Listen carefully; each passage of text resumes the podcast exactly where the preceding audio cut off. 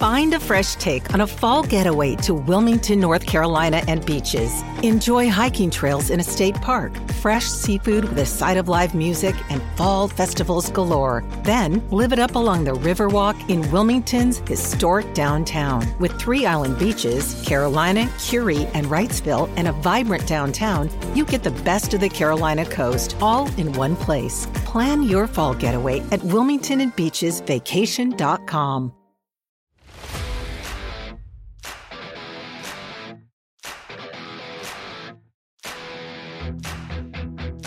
Hello and welcome to PFF Fantasy Football Podcast. I'm your host Ian Hartitz and happy week 11, everyone. We got 15, count them 15 games to break down. And as always, to accomplish this task, I am joined by none other than PFF senior analyst Dwain The Rock McFarland, who's award winning critic winning. Everyone loves it. Utilization report you can find at pff.com. I was I was starting off on the right track there, Dwain, and you know I lost it halfway through. Award but... award winning and also has a lot of critics. Yes. I was like, I'm not sure what awards, but hey, man, like you just that's all you got to say. My uh, apartment complex out front, there's a sign that just says we're number one. Doesn't specify what magazine said that. Doesn't specify what they're number one in. But hey, you throw it out there, man. People are gonna believe it.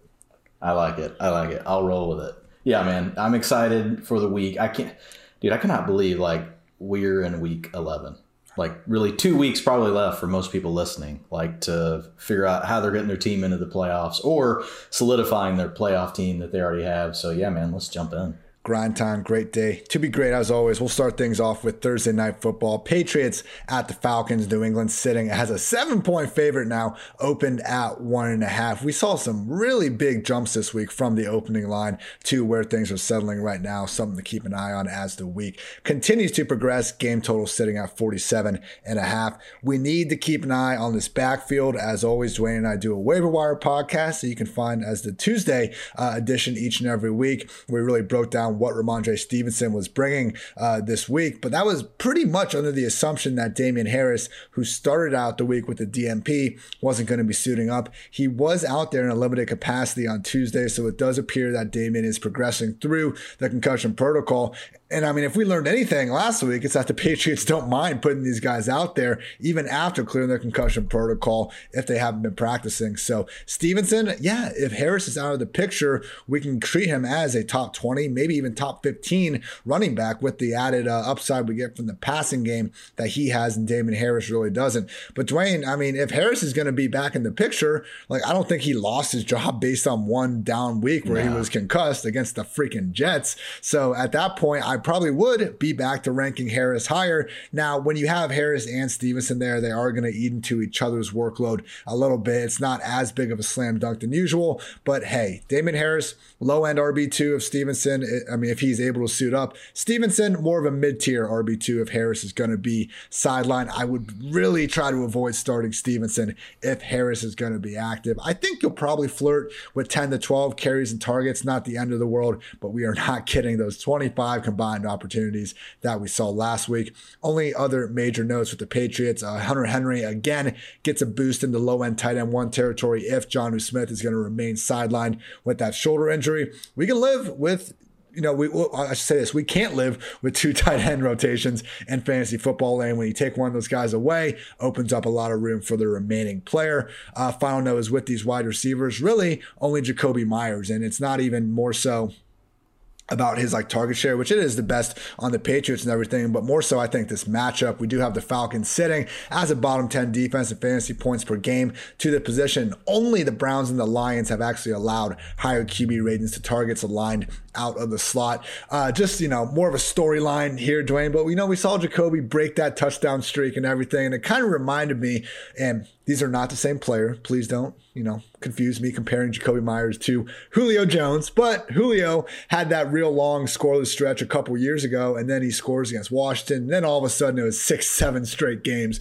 where he kept ripping off touchdowns. So just saying, just because Jakobi scored once doesn't mean he's going to go back to never scoring uh, again for the next three years. Don't don't be surprised if we see, you know, back to back boom weeks for uh, Jakobi Meyers because as great as AJ Terrell is, only Jalen Ramsey grade higher this year. He sticks to his spot at left cornerback. So when we have someone like Meyers working mostly out of the middle of the field, I think he does warrant, you know, arguably upside wide receiver three treatment in this in this spot. So feeling good about Jakobi. Hunter Henry if Jonnu's out. Keep an eye on those running backs, but if Damien Harris is in, low end RB2 if he's out, feeling especially confident about Rhamondre Stevenson.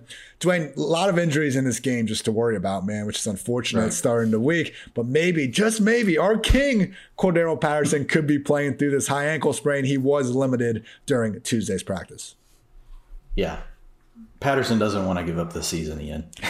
He's like, this is my time. I love it. I'm going to be out here like put a shot in it. Like, let's just rock.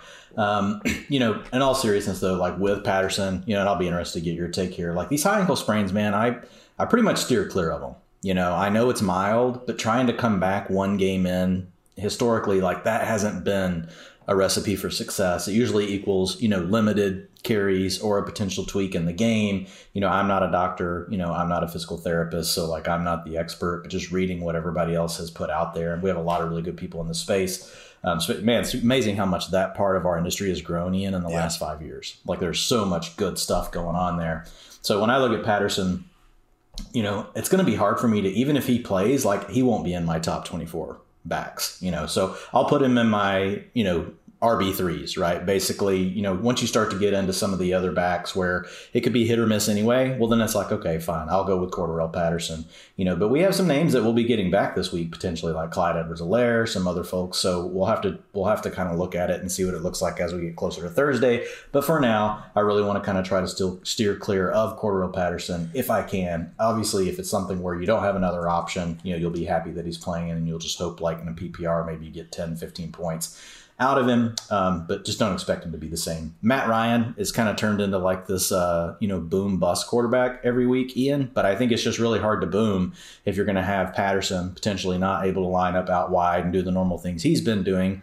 And really, we already know Calvin Ridley, you know, is out right now taking care of himself. So that just doesn't leave a lot of options for Matt Ryan. I'd kind of gotten a little bit excited about him, you know, a few weeks ago, just because they were going more vertical down the field. They seemed to be getting into a groove in Arthur Smith's offense. And then you see these two, you know, actually these last three weeks are like the perfect example of what you're getting with Matt Ryan lately. You went from quarterback 31 to quarterback three to last week, quarterback 33. So it's just not something that you can really count on at this point. So I really want to try to keep uh, Matt Ryan away from my lineups Plus, we know they're playing the Patriots. Bill Belichick does a really good job of figuring out what is the one thing that you have and what should I take away. I think in this case, we all know Ian what that one thing, and his name is Kyle Pitts. And Kyle Pitts is an absolute freak. We love him, but the Patriots are very good. They're very notorious for if there's one thing you do well that they have to take away, they will. And, and here, let's be honest, like Kyle Pitts he's been getting all the volume we want. Utilization is elite. Like utilization really can't get much better than what you're getting with Kyle Pitts, other than the fact that he has to work outside against quarterbacks, against the top safeties, sees the bracket coverage. Um, when he gets singles, Matt Ryan goes to him. Like if he gets single co- coverage, Matt Ryan is going to him pretty much like every time. So he's winning those matchups. He's just not getting as much of that. Ian is not getting all the single coverage. The other thing that annoys me about Matt Ryan, you know, and honestly this offense a little bit is like don't throw him so many contested catches. Like this guy can get open and run after the catch. Like work him inside, get him in there against slot corners, get him in there against the linebackers and safeties. They're just not doing that enough. Now, maybe, Ian, maybe we will get a little bit more of that this week because we did have Hayden Hurst knocked out of the game last week. So if Hurst isn't available, it could just out of necessity. They may move him inside more a little bit than what we've seen, you know, for the past few weeks. So Pitts will be in my top five you know, this week I haven't completely settled on where I'm going to put him. I'll be honest, it's hard to keep him out of the top three every week. I know over the last few weeks, you know, he hasn't really performed super well in box scores. I think we had a PPR finish of uh, 10, of 10 last week. He's at five on the season, but the two weeks before, an 18 and a 35. But man, the targets per route run last week, and I think it'll be the same thing this week, Ian. It's a 33% of the time he was in a target, in a route, he had a target, 28% target share last week, 28% of the team's air yards. Uh, and 57% of his you know passes did come on play action. I do like that. I don't know how much respect you know really the Falcons run, run game is going to get, but we know that linebackers are trained. You know, Ian doesn't really matter who the running back is. If there is a play action pass and they have a lane that they're supposed to fit, then that's their job. They have to take that step. They have to take that jab step, or they have to make look. You know what? I should let the linebacker explain this to folks, like how it works whenever you see play action pass. I'm sure Hartitz you just went nuts and started making all sorts of racket and like just blitzed the quarterback, you know, and just took him down.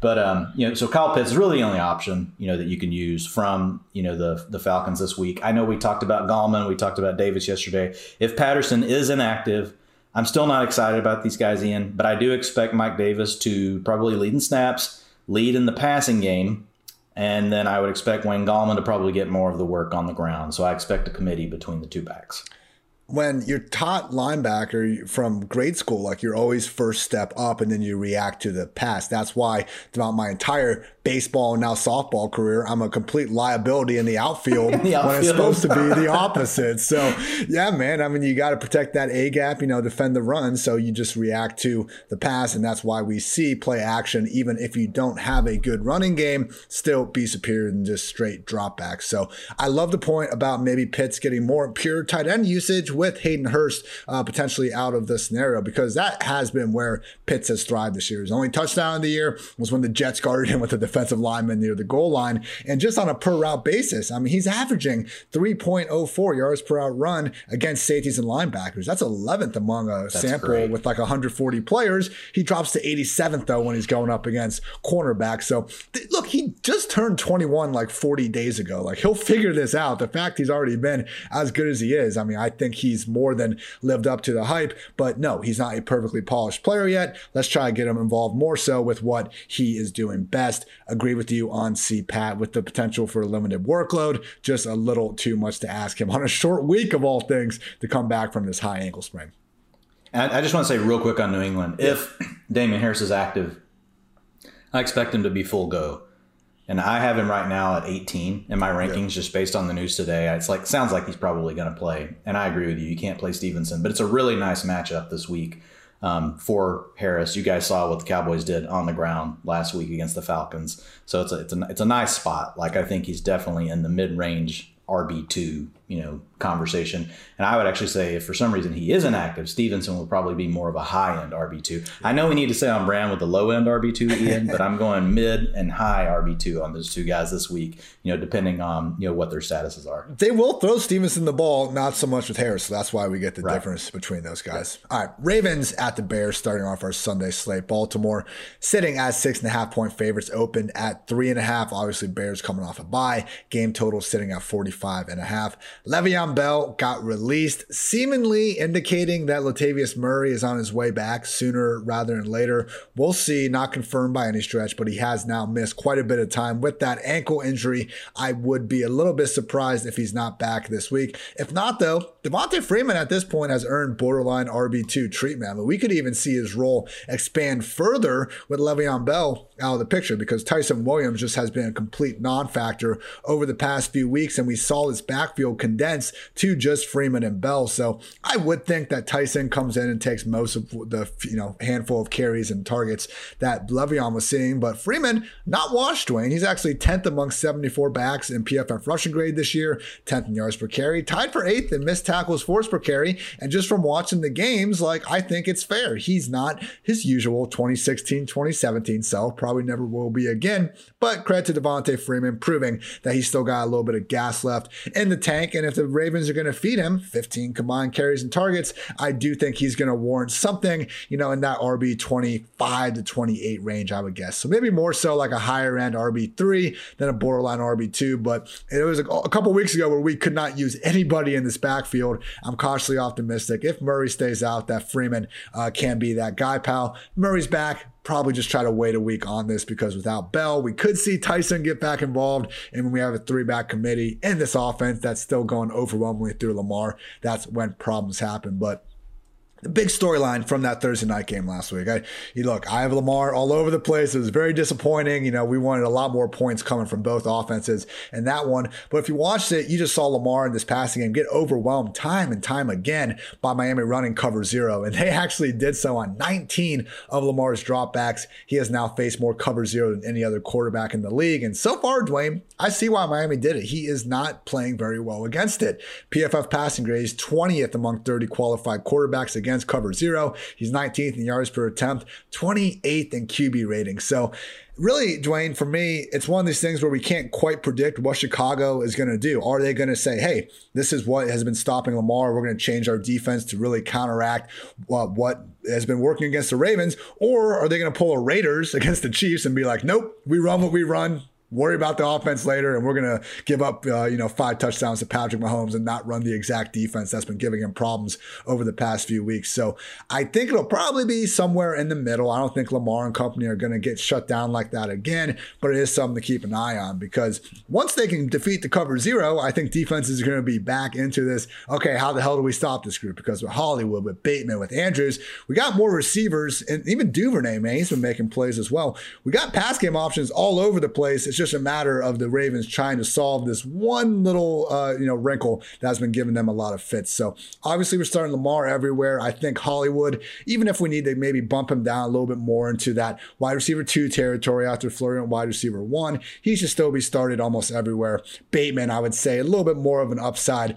wide receiver three with Watkins, unfortunately taking a good amount of his snaps and a couple targets. Hopefully they keep flowing. Obviously we love Mark Andrews. So, Dwain, any thoughts on the Ravens? Otherwise, let's just talk about Justin Fields, who don't look now, he's been playing some pretty damn good ball over the past few weeks. Yeah, with Fields, I mean, we've just gotten into a situation where they're they're finally, you know, Ian just really letting him like, you know, use his attributes, right, that help him win. What's what's made Justin yes, Justin Fields successful? We're finally seeing the Bears coaching staff allow him to utilize those tools. So if you look at the last two games using a lot more play action, getting in more design, you know, design rushing attempts. He's had uh, 7% and 14%, scrambles 21%, 14%. Sacks are still high. That's worrisome.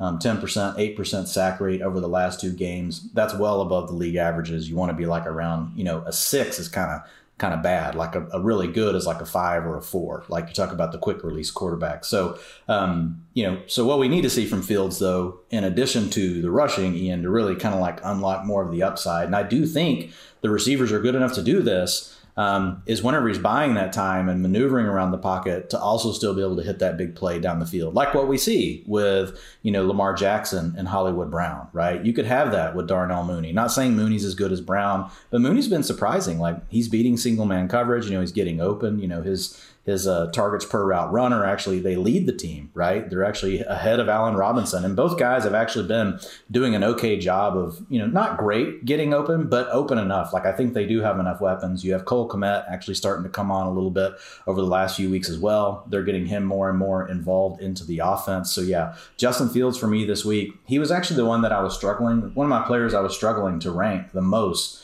you know, um, I'm still early in my process, but as far as like where exactly I think he should land, I've got him in my third tier. My third tier's got six guys in it right now, though.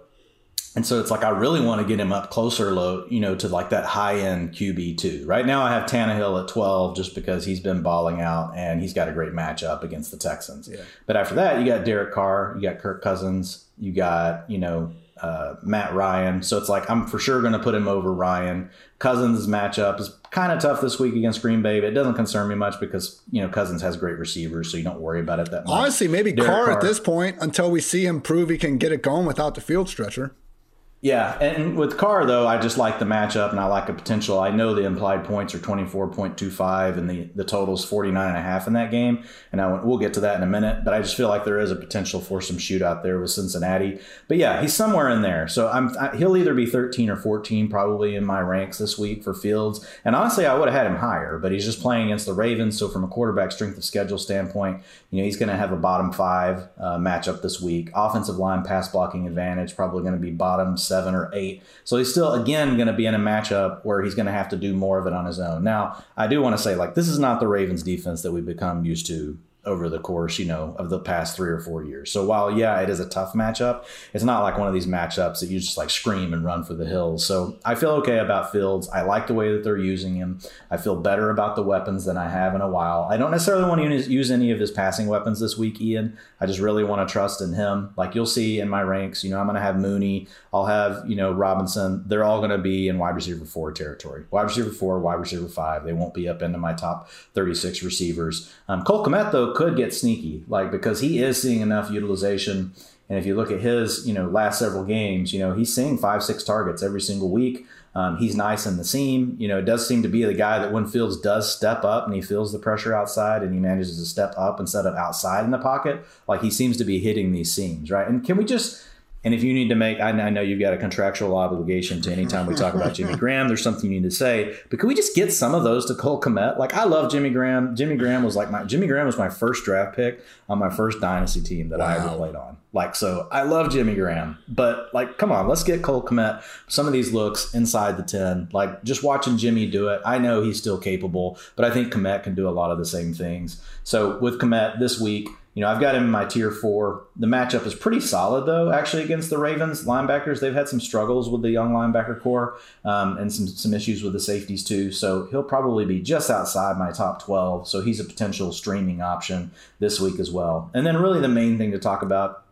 you know, in this game, you know, Ian is the return of David Montgomery. We didn't get to spend a lot of time on it because we were really going into a bye week, you know, with the Bears. But wow, coming back, you know, to 85% of the snaps, 62% of the rushing attempts, 68% of the routes, 7% of the targets, 100% of short down and distance, 100% of the work inside the five, 100% of the long down and distance, and 94% of the two minute offense. That is what you call an MF and every down back, Ian. He's back. so he's back.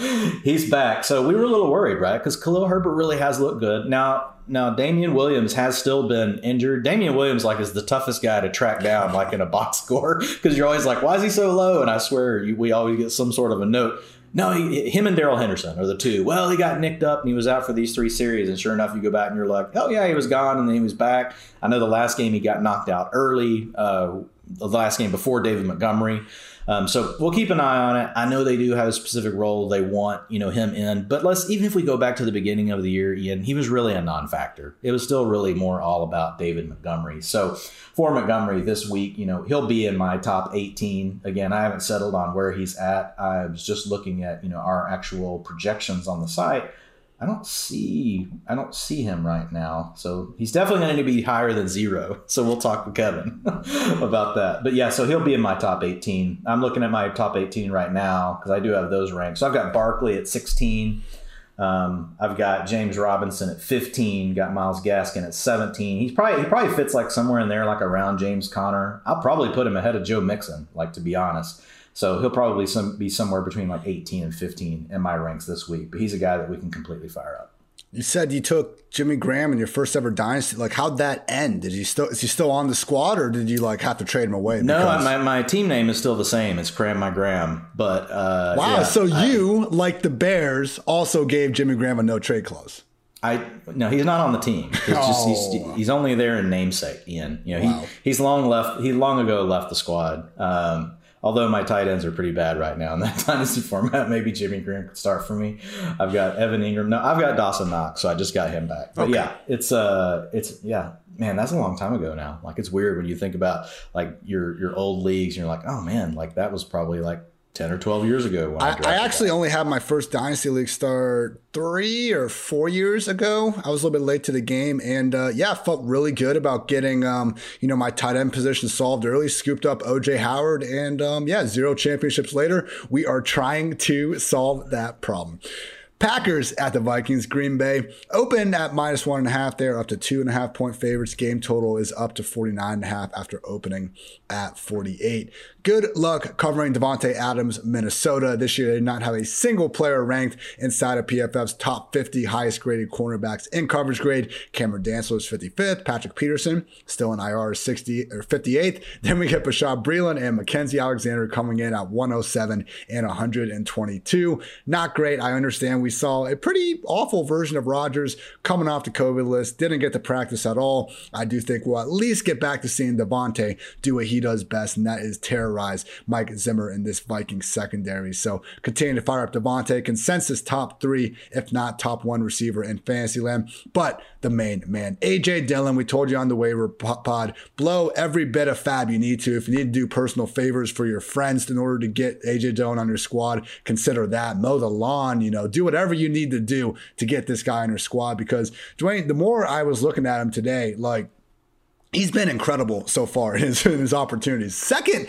highest graded rusher dating back to last season with at least 100 carries behind only the guy who he kind of looks like sometimes, Derek freaking Henry himself. So at least in terms of just bowling balls in the league that people should want to tackle the least, I do think Dillon is somehow already on that short list. This year, only James Robinson has had a higher percentage of his carries get at least two yards after contact. So he's consistently getting it, man. And that's the thing. I think sometimes these yards after contact contact numbers can be skewed. You know, guy breaks a tackle at the line of scrimmage, runs for a 70 yard touchdown, he gets 70 yards after contact. The fact that Dillon does it time and time again at a level of James Robinson tells you all you need to know about the guy. So as we went over, Kylin Hill, not in the picture, something that I've just always been aware of. And because of that, we got Dillon just really set up to see the sort of three down role that we've always hoped, you know, Aaron Jones could have. Funny how this continues to happen with all of our backup running backs. Vikings, one of just three defenses allowing a positive EPA per run play this season. Fire up Dillon, fire up Adams, all the confidence in the world. Rodgers is really the only one I guess you can't feel too good about, at least among the core starters. Not that the Vikings, I think, will shut him down or anything like that. We know he's always got that 300 yard, three touchdown potential, but just based on, you know, general, generally hasn't had a ton of overwhelming success with the complementary weapons. And we have seen Rodgers look a bit more like the guy we saw in 2018, 2019 compared to 2020. So, Dwain, interested to see where you have Rodgers in the quarterback ranks because I don't think we need to squeeze him in the top 12 necessarily. Not saying that teams should be feeling bad about starting him, but top 12, I mean, top 15, I wouldn't be against it. Yeah, I mean, and the way I look at Rodgers, you know, and I categorize him this way, like in the utilization report, when I do my updates on rest of the season ranks, you know, he's really kind of a boom bust low end QB one. Like okay. in, in, the right situation where the game script goes right and they really need it, you know, Rodgers can he can be fine. He could be a top three quarterback that week. But then there's weeks where they can just completely let their foot off the gas and they don't need to, and they don't. And then there's also the situation where look, let's let's face it, like they don't they don't have there. It's not like there's a you know plentiful weapons here like right. there's 20 things defenses have to worry about. When you really face good squads that can take away adams and or at least do some things to force you you know to get creative with what you're doing with adams then that can be a problem like for the packers as good as he and davante adams are. So i've got him at 10 this week but i mean he's it's i agree you don't have to squeeze him in there. Like i've got russell wilson after him and then i got Tannehill right after that then you get into like your Justin Fields, you know, Derek Carr, Kirk Cousins types. Yeah, so, I, still like, I'm still not playing over like too. Cousins and Carr, right? You know, you can make an argument for Tannehill because um, Tannehill is actually kind of doing the same thing that Rodgers is, right? He's kind of having to try to make something out of not having a lot around him. He's really got one really good passing weapon, and they're trying to have to do it all through play action and different things like that. All right. Now, before we turn it over to you for the Vikings, Dwain, I just want to give a quick shout out. Friend of the podcast, Rich Hribar over at Sharp Football Analysis, always doing great work. Saw this tweet before the show, though. Dalvin Cook has been tackled at the one yard line, a league high five times, and then did not score a touchdown afterwards. Dwain, the utilization for Dalvin continues to look great, but can we get this guy to work as the number two running back that everyone drafted him to be? Is this finally the Dalvin Cook true, true, true blow up week? well, look, it's coming. Like we, I know we we want to say it is the true, true, true. Like, but it does eventually. Triple true, man. You know, it's got to eventually. It's like a triple rainbow all the way, man. Yeah, it's you know sometimes these things are weird, but with Cook, you know, it's just like the Darren Waller questions we get, right? Oh my God, what's up with Darren Waller? You're like, look, you can't ask for better than what Darren Waller is getting. It's just teams are trying to take him away. But like, well, who else are you going to play over Darren Waller? There's not very many names, right? Same thing with Dalvin Cook. Like you're going to get him out there.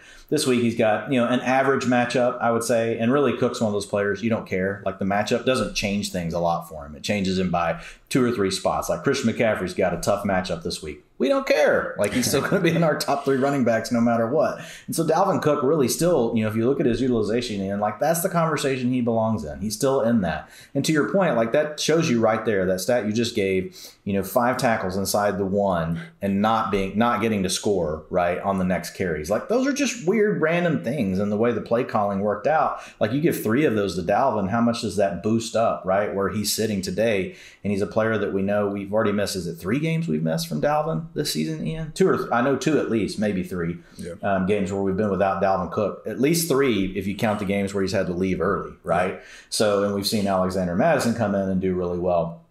So yeah, with Cook, I've got him number four this week in my rankings. If you look at his utilization, the thing that is down for him, Ian, you know, versus what we saw last last year is this, really it's his target share. You know, we've seen him in that 12, 13% target range. This year, he's only at 8% of the targets. So, really, the utilization of kind of Tyler Conklin, you know, and then this KJ Osborn role that they didn't really have last year, feeding, and not that those guys are getting fed a ton, but it's just enough that really last year it was Jefferson, it was Thielen, right? And then it was Dalvin Cook. And that's really, that was the order that we were talking about. So, what in the world is going on? You see the Kerryon Johnson news? No, Packers I'm just like laughing out. because something's going on with my earbuds. My Apple's Music just started randomly playing something in my ear, and I'm like, "What the hell is going on?" Anyway, no, so why did something happen with Kerryon Johnson? Is he singing in my ear? I was just kidding. He's getting a workout with the Packers. I didn't think that was enough. You're like, Dwain, stop the show. Yeah. Kerryon Johnson. Sorry, good save, Ian. Good save. Good save. So anyway, I'm Cook. It's just really around the target shares. Um, you know, I was going to keep trying to push through, and it kept playing. So anyway, we're good to go now. Um, as far as uh, Kirk Cousins, man, like looking at it, like this guy uh, so here his finishes on the season 14, 6, 5, 28, 21, but then a 2, a 21, and then a 6 and a 6. So it's like Kirk Cousins. If we look at him, we've got one, two, three, four, five finishes, Ian, this season inside the top six as a fantasy quarterback. So he's really a hard player to, fl- to fade. And again, it's like he has a tougher matchup this week, but it doesn't scare me. Packers don't really scare me, even though it does show up as being, you know, one of the harder matchups on the slate. So I'm fine with Cousins as a high end QB two. You want to call him a low end QB one? I would not argue with you. You just heard, you know, the finishes that I gave you. There is a chance that this game shoots out right between these two divisional opponents, so that's always a positive. I don't think folks need me to really say anything about Justin Jefferson or Adam Thielen unless you guys, unless you're something you want to know, Ian, because like you start them. Like there's just two players that you start every week. You know, Justin Jefferson's a top 12 uh, receiver for me. Um, Thielen is in my top 24. They've both been in those spots all season long. Uh, I think there was one period where Thielen may have creeped down into the high end wide receiver three territory for me, but you just start them both every week.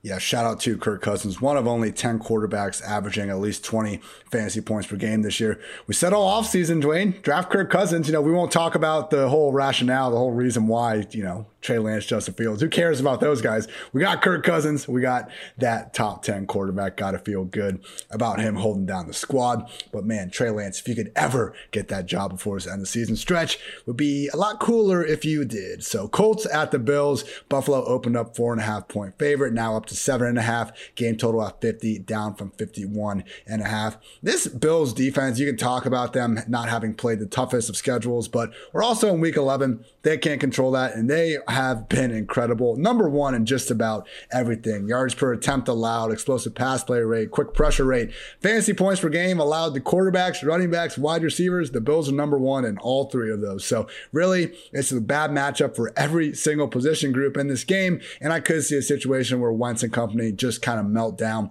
in this spot. The defense has been that good. And if you face a Josh Allen that is going to have his head out of his ass and playing the best football that he's capable of, you know, there's just not many teams in the NFL, I think that can really hang with this squad. So Jonathan Taylor, we're starting him even if there's a fire. No doubt about it. And honestly, Dwain, us as a community might need to take a step back about like even complaining about the usage. Like, what more do we want here? We got 84% snaps last week, 21 carries, and seven targets. Marlon Mack has played five snaps since week seven. Even the targets on the season, Jonathan Taylor is at 35, Nyheim Hines is at 39. Weeks one through five, one through six, okay, we could bitch and moan. And we had that one, um, I forget who they were playing, but when Nyheim Hines was out there getting the carries in the it's final just the three way minutes. it happens, Ian. It's, you know, it's, it gets in our head head, right? It's like, oh, 93 yards at the end of the first quarter. He's going to have an awesome day. No, 117. It's just the way that it plays out, I think, is what gets people so tilted.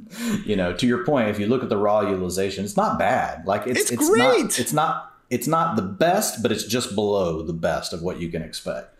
It's and yeah, if it's it's not Derrick Henry, it's not McCaffrey, and maybe it should be because yeah, Taylor's been that, that, good. But yeah, it's so just maybe chill out a little bit, people. He's still the RB two in PPR points per game, and you are absolutely loving it. So even though we got this good Bills run D, who cares? We are starting Jonathan Taylor with confidence per usual, and I'll be interested to see if Michael Pittman can overcome uh, this matchup. It really hasn't been on him because he's been having you know these kind of up and down weeks um, in the most recent history. Once people kind of started to get comfortable starting him every single week. He starts having some of these duds. It's just been with the targets. Like three of his last four games, he's caught four of four targets, five of six targets, five of five targets. Week before that, two of three targets, six of seven targets. He's catching almost everything thrown his way, or he's drawing a pass interference penalty. We're just not getting these sort of game scripts where Carson Wentz really needs to air it out. So maybe this is the week. They're playing from behind. We know T.Y. Hilton's out there, but again, I don't think that's necessarily getting in the way of Pittman.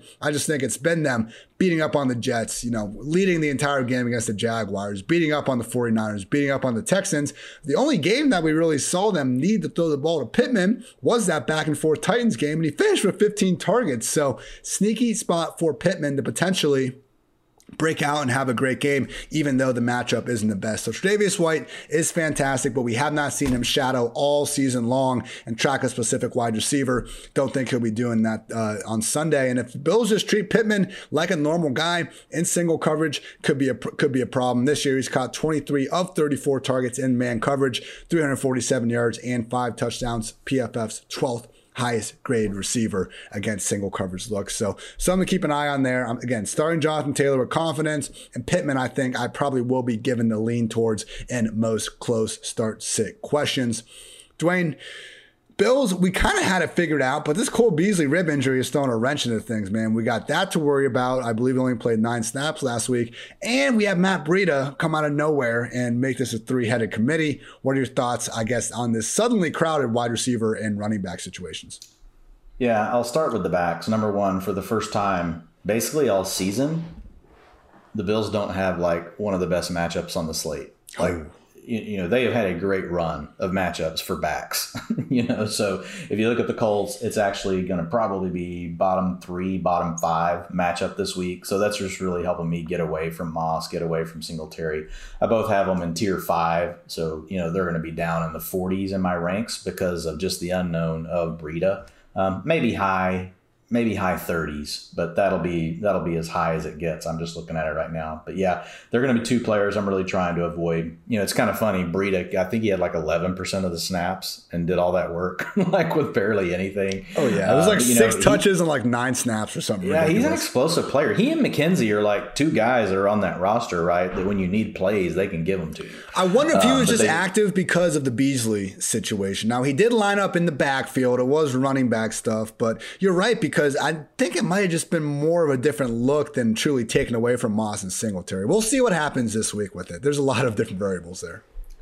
Yeah, I mean, you, you see these teams do this kind of stuff all the time. Like we've seen it with Miami, like over the last several weeks because of all the injuries they've had. I mean, basically they're running, you know, two and three tight ends out there. They look like more like they look more like um, you know the Cleveland Browns offense, yeah. but they don't run. They're still throwing the ball out of like three tight end sets. So yeah, you have some of that with Buffalo. Um, it was the I want to say I'm pulling it up right now. Um, I want to say it was their lowest utilization of 11 personnel in the season last week. Yes, it was. Only 45% of their snaps did they use the three wides. They were up to 17% last week. That was their season high. And 12 personnel and then they used um, two backs in the backfield 28% of the time, which was their second most on the season. So, yes, these teams, they make these adjustments based on one, the game plan, two, the availability of their players. And so that's probably what happened last week. You did get Dawson Knox back in the game. So I think that helped give them a little more flexibility as far as what they might want to do with some different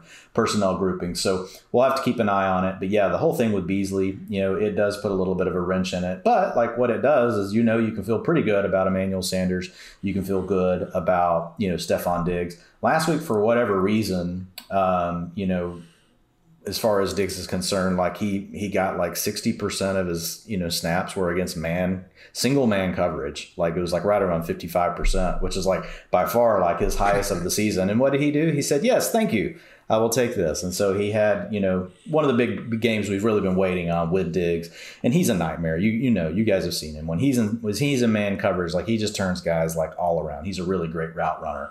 So with Diggs, got him in my top five this week, even though, you know, Indy is kind of a tough matchup against wide receivers. I don't really care because I mean, it's Josh Allen. He's going to drop back to pass 45, 50 times. He's going to use play action on half of them. And we could have a condensed um, version of the, you know, of the pecking order here if Cole Beasley is out again. So love Diggs, got him in the top five. I've got, um, right now, I've got Emmanuel Sanders at 33, Ian, you know, but I wouldn't argue anybody like that ranked him like anywhere from probably 28 to 36, somewhere in that range, you know, this week. Again, not the greatest matchup, but 28.75 implied points, 50 point total for the game. Those both look really good. Um, and again, we know the Bills are going to throw all the time. So stay away from the backs this week in Buffalo if you can. You know, you guys are probably like, duh, Dwain, we know this. We don't know why you still try it. We could have told you something, and thank you. I appreciate it when you guys do because sometimes I do need help. Dawson Knox, Ian, you know, um, his routes got up to 70% last week. We were used to seeing him up over 80. Just wasn't targeted that heavily, but I think we could easily see that just switch, flip on at any moment.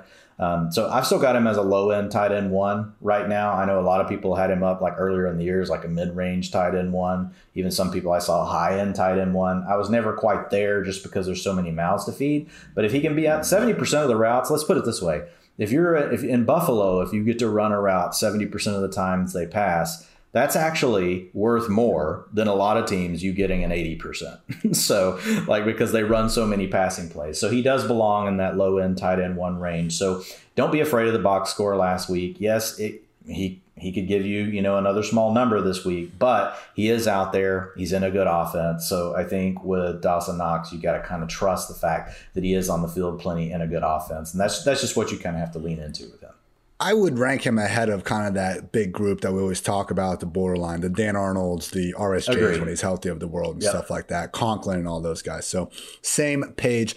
Lions at the Browns, Cleveland sitting as a 10 point favorite. Game total is at 45, down from 47. I mean, the Jared Goff experience just gets worse and worse by the week. Like, just he had a clean pocket last week, wide open Kalif Raymond running for a potential 40 yard score. And like, there was never one moment in the play where you thought that it could be a completion funny, Ian, because you saw some of the stuff I was doing, like digging into like some of our deeper metrics with man coverage and stuff like that. Mm-hmm. You've been doing some cool stuff with it too. And uh Kalif Raymond was the name that kept like showing up on the list that like you weren't he wasn't meant to be on the list to talk about. like it was to talk about the other players, right. but he's on the list. And he was on like three of these lists. And I kept seeing everybody jump into the threads being like Kalif Raymond, you know, like and right away, right out of the gate, Kalif Raymond's open and freaking Jared Goff can't hit it bro. And like, it's I'm not surprised. Like Kalif Raymond, when the Titans would use him, he was just kind of like this one trick pony field stretcher. And he figured, okay, well, we probably can't do it every game. And, you know, we haven't really gotten a good chance to see that because of how bad Jared Goff has been and just how risk adverse he's been. Like,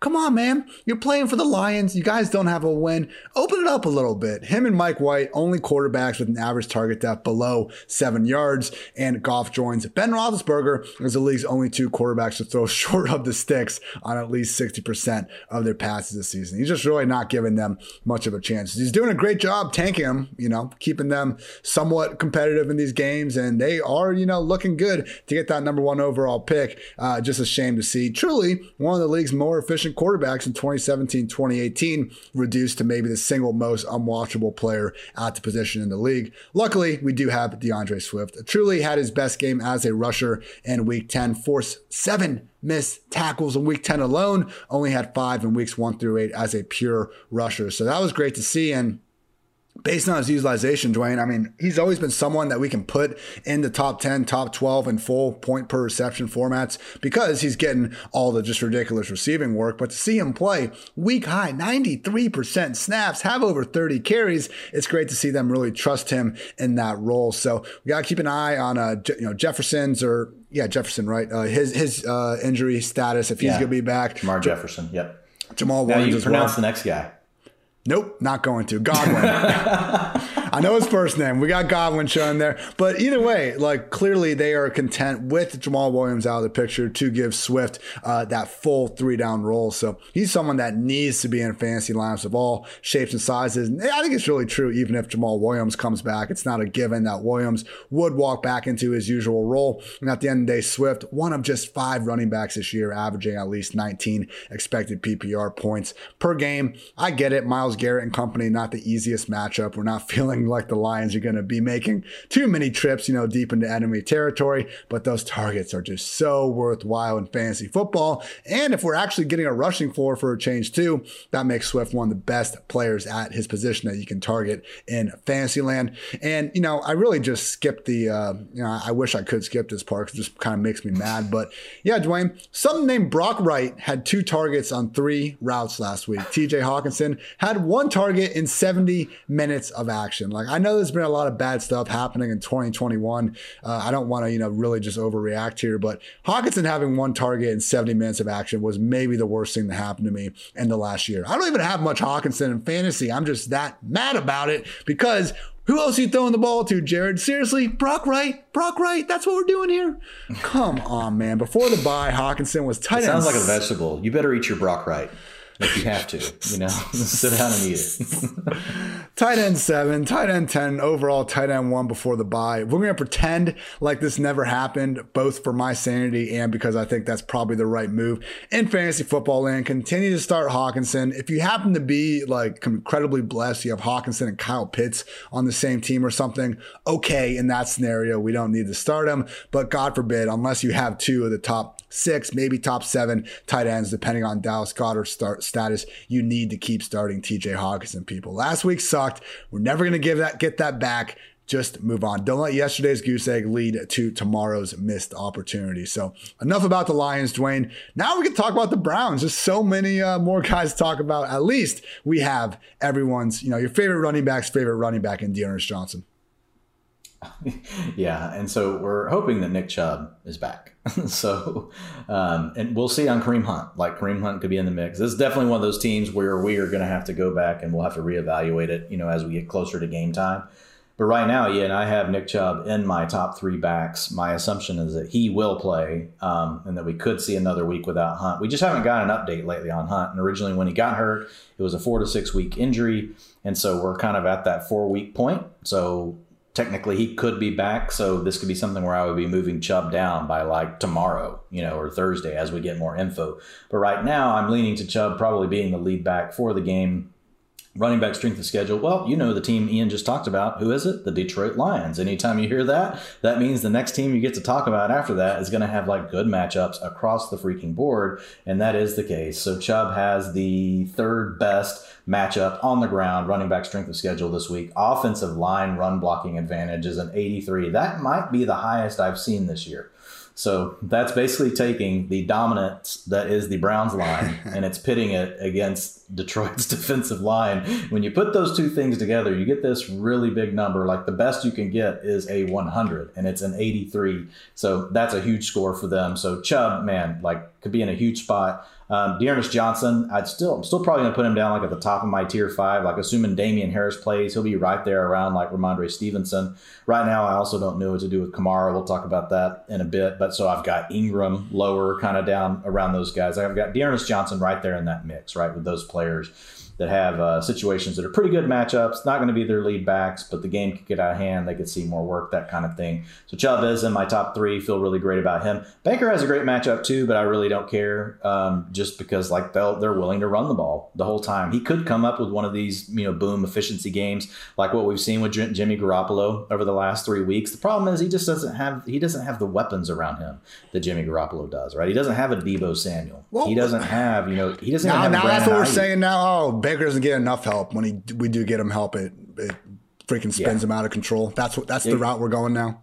Yeah, I, I just don't use Baker. Period. I don't have a Baker route, so I don't know what the route to. It's Baker the volume. I don't want to hear excuses for him though. He's got the best O line in the league. He's got some of the best pass catching running no, it's backs. Not an excuse. It's just more ends. of a, it's, it's just more of a even if he did they did decide to throw the ball more. It's like it, yeah, he's the problem, Thank but you. it's also like what do I get excited about? Like I'm just looking at, just trying to look at the complete picture. Ian, don't take it personal. Come on, man.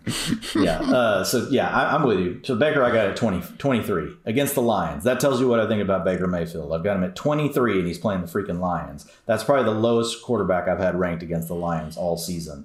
So definitely out on Baker. Chubb's in a good spot. Well, if you know I don't like Baker, you know I'm also not very big on the receivers. Um, Donovan Peoples Jones, I man, I like. I want to give him a chance. In they do have the best wide receiver strength of schedule uh, metric on the week, a ten out of a ten for he and Jarvis Landry. Um, the problem with Peoples Jones, is he just hasn't been able to beat man coverage. Like anytime he gets press man, it's a problem. I think he's beating it like 17% of the time on the season.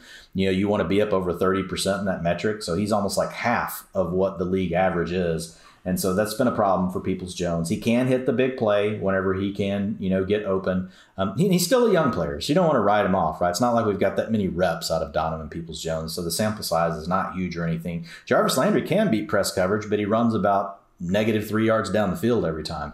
So it's just kind of hard to get much out of the targets you do get. Um, and it's a situation where you'd really like, man, if I love Jarvis, but it's like if, if Jarvis like in his game had still if he had like this other gear of like being able to make the big play after the catch instead of basically like make the gritty tough catch. Sorry, Jacoby Brissett, that's your brand. We won't do it anymore. But you know, makes that tough catch over the middle, and it's like you know basically getting tackled right away. Right? We don't see a lot of run after the catch with Jarvis Landry these days. Not that you don't ever see it. The player to me, Ian, like the Browns should get more involved, and they just don't. Like they will show flashes of it but it still feels like it's David Njoku. Like if there's somebody sitting on their team that could really attack the middle of the field, create some mismatches with the safeties, Austin Hooper's fine, but Njoku is the player, right, that's got more speed. You know, I, I know he's more of an athlete than a football player. I've heard that. I've watched a lot of the film of him too. Like he's not like the best guy with his hands, but that's okay when you have a play action game like they have, Ian, and you're can, the spaces behind the linebackers when you use play, play action when you're the Browns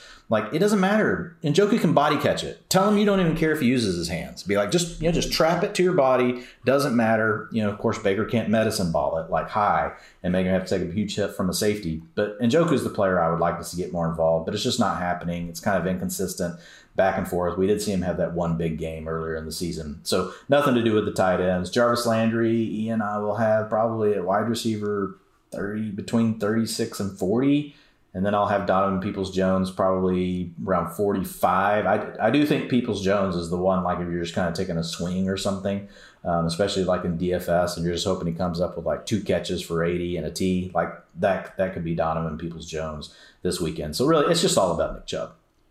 Yeah, there's just not enough volume or really efficiency when they do get thrown the ball for any of these wide receivers to do anything. Like Jarvis Landry doesn't have a game with 75 yards and he hasn't scored all season. Like, do we think Jarvis Landry sucks now? Of course not. He's not kidding. fed the ball as much. And when he is, I mean, Baker just hasn't been good targeting the wide receivers. 21st in PFF passing grade to wide receivers, 13th to running backs, 11th to tight ends. You know, in Fantasyland, yeah, just don't need to worry about it. Luckily, I just, you know, you know, drive, drive myself crazy worrying about this in non-fantasy formats, Dwain. And that is I, I will me. say that Baker is the guy that always pops up too high in the original projections that I pull. and I have to move him way down the list.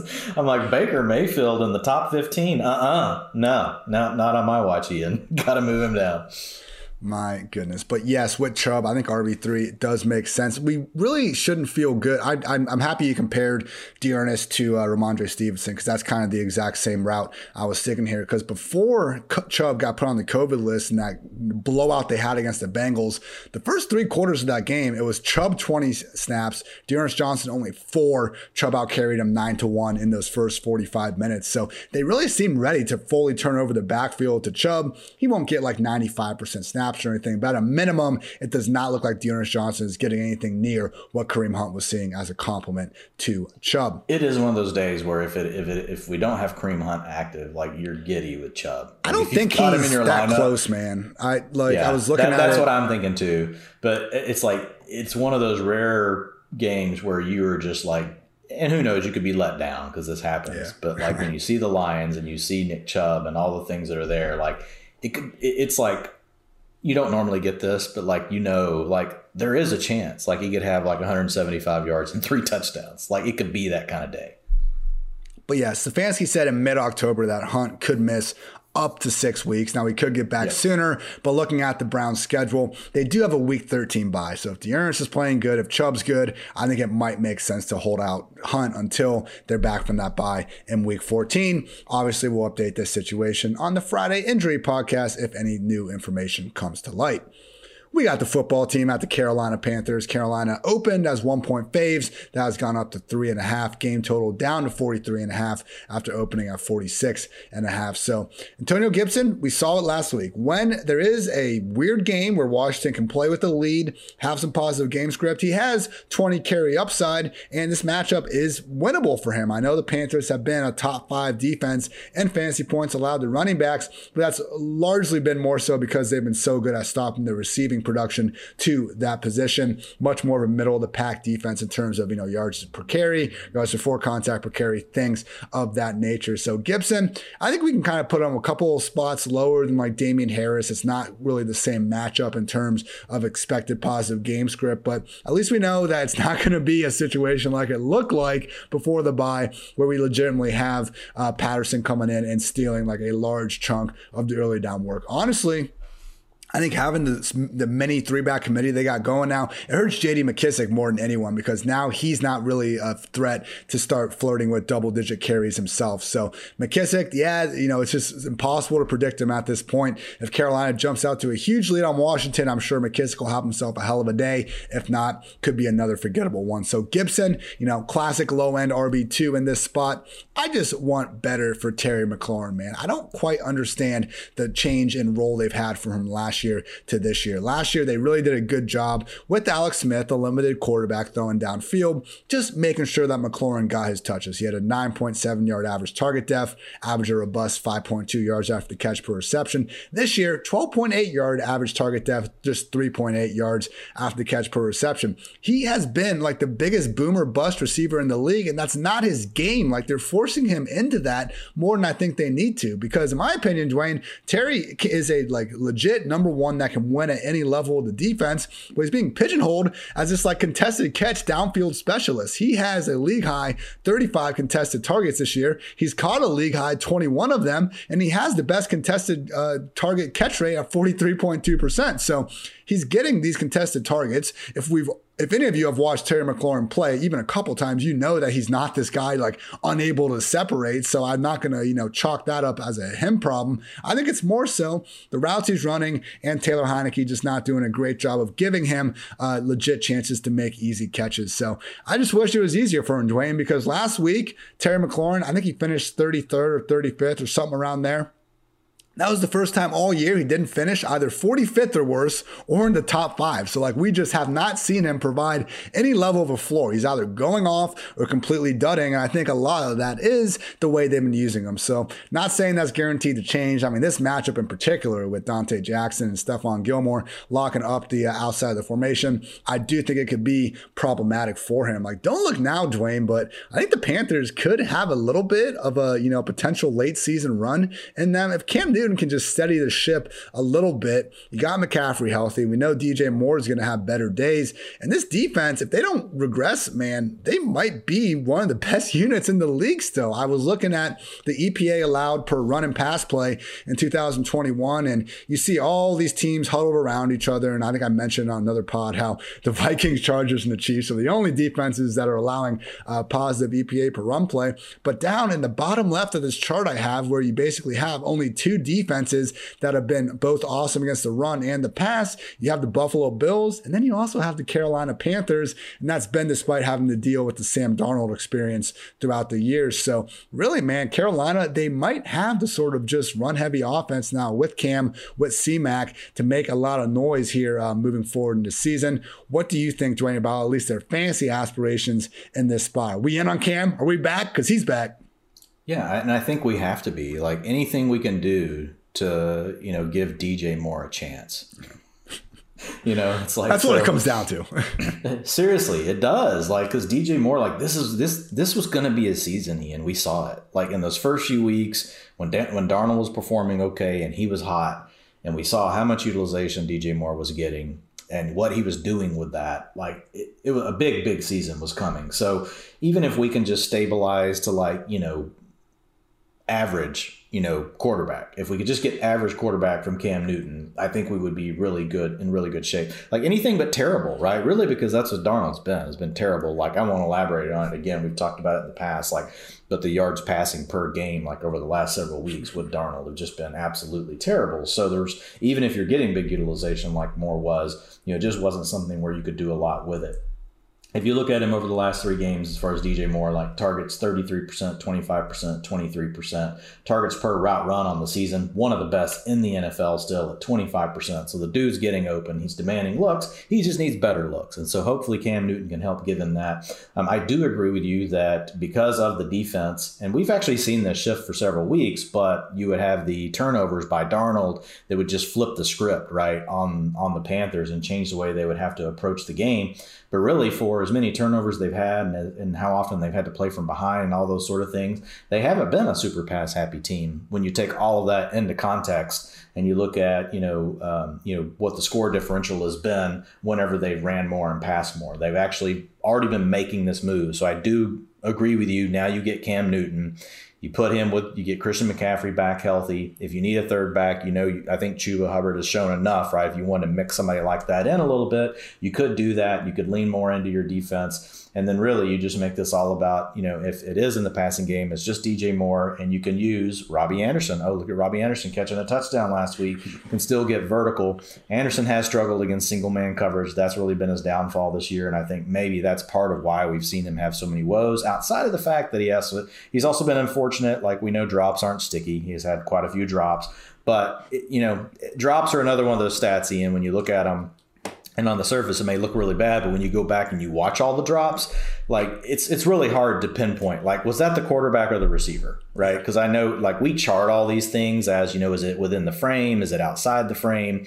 You know is it uh, catchable uncatchable? All these sort of things but they're all really you know there's a fine line on some of these things. And when i was watching robbie like rarely did i see a ball just placed on robbie like right where it needed to be right? Almost always an adjustment was needing to occur. Then you get contact you know from a defender. Like so that that just puts you in a really tough spot. And so I think Robbie Anderson could see a small bump as well, but it will be uh, you know, and I guess this doesn't really matter. Like we haven't had a ton of passing yards anyway, right? So I expect the passing attempts to go down, but what we're hoping for is some efficiency to come out of it. And right, we've actually seen this recipe for Cam, you know, when he made his Super Bowl run, right? Ted Ginn. Like Ted Ginn was a thing. You remember that, Ian?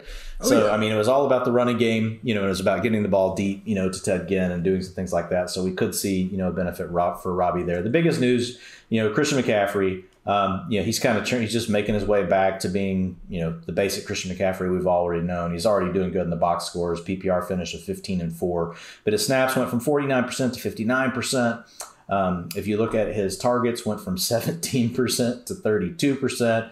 So uh, short down and distance, he's handling most of that work. Picked up 55% of the long down and distance last week, and he picked up 67% of the two minute offense. And the first week back, they had Ameer Abdullah handling some of those passing down roles. So they really are looks like getting McCaffrey back into, you know, I don't think we'll see him ever where we saw him back in the heyday Ian of those 95%, 100% snap games. But I think we're going to see him up around the 70 to 80%. And that's plenty for how much they're designing and how much they're getting in the ball. You know, he's going to be the focal point of the offense. It's going to be Christian McCaffrey, then DJ Moore, then Robbie Anderson, and it's all going to be this heavier ground game. So, yeah, as far as my ranks, just real quick on these guys, um, Cam Newton, I have got right now. He's actually got a, it's, it's a nice matchup against Washington, but we did see Washington you know, give Tom Brady a hard time last week. But if you look at it, you know, their defensive points against, um, from a quarterback standpoint, they're giving up 27.5. Losing Chase is so huge, too. Yeah, yeah. It's and so it's the most in the league. Um, losing Chase, yeah, is a huge deal. Quarterback strength of schedule, six point seven out of ten. So it's you know an above average. I would call that's really good. That's not great, but that's a good matchup for Newton. So I've got him just outside of my tier three this week, Ian, just because I want to see another week from Cam. I want to see how he looks. Um, you know, we actually need to wait and make sure he has fully been named the starter. I know he's getting starter reps in practice this week, so I mean, I'm kind of looking at as as like it's a given that he's gonna be the starter. Um, but with Newton, I just want to see one more week. But I'll probably have him around like quarterback 16 to 18, somewhere in there. So below Fields, you know, below some of the other guys we've talked about, like Cousins, um, but above like your Tua's, your Wentz's, your Heinicke's, Garoppolo's, all that group. So he'll kind of be like right between the just below outside of the really good tier guys, but we know they've proven themselves. And then you've got these guys we don't want to start, like Cam will be sitting between those in my rankings. I've got Christian McCaffrey number two. I've got DJ Moore number 17, despite the fact that Mr. DJ Moore has not given us, I don't think he hasn't given us a top 36 performance in the last three weeks. But I'm trying to have some faith here, Ian. So I'm going to have him in mid range wide receiver two. May drop him to a lower end wide receiver two by the time it's all said and done. But I mean, the real takeaway is if you've got him on your you know fantasy team, you're still probably going to have him in your starting. I would like to quickly retract my idea that the Panthers could make a run here at the end of the year. Went ahead and pulled up their schedule. Yes, Washington this week. Then they got in Miami. Then they got a bye. Then they got the Falcons. Maybe they rip off three wins there, but to close the year in Buffalo, Tampa Bay, in New Orleans, and then in Tampa Bay again. That is not great. Love you, Cam not so sure you can get that done. Texans, hey, get that mo going. Get that mo going over the next three weeks. Let's go. Let's go.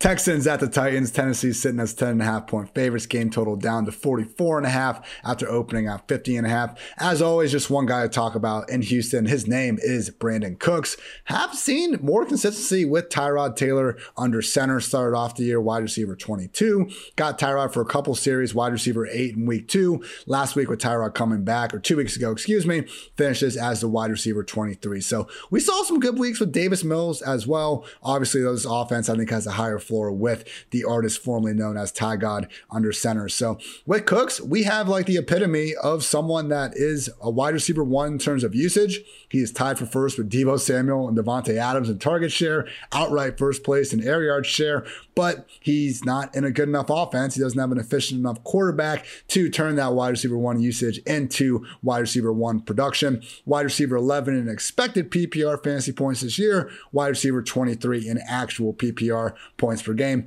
Hey, Dwain, wide receiver 23, he was going in the late 30s really for most of the offseason. So he's certainly, I think, outperformed expectations just a matter of realize that we're going to have some duds here along the way. So if it is a situation where you have, you know, six top 24 receivers on your roster, I could see benching Brandin Cooks because we know he's got a lower floor than the other guys. But in this matchup, Titans single worst defense in the league in fantasy points per game allowed to opposing wide receivers. So overwhelming majority, I think, of lineups should try to start Brandin Cooks in them this week. The volume should be there, efficiency should be better, and the matchup is just about as good as we could ask for. So Titans have been playing some better ball in recent weeks. I think a lot of those numbers probably did come a little bit more in the earlier parts of the season. At the same time, volume is king, and Brandin Cooks has more of it than just about anybody else. So, yeah, and for the love of God, I mean, fantasy football is supposed to be fun, people. You really want to talk about Houston Texans running backs? Could not be me. Get out of here with that. But, Dwain,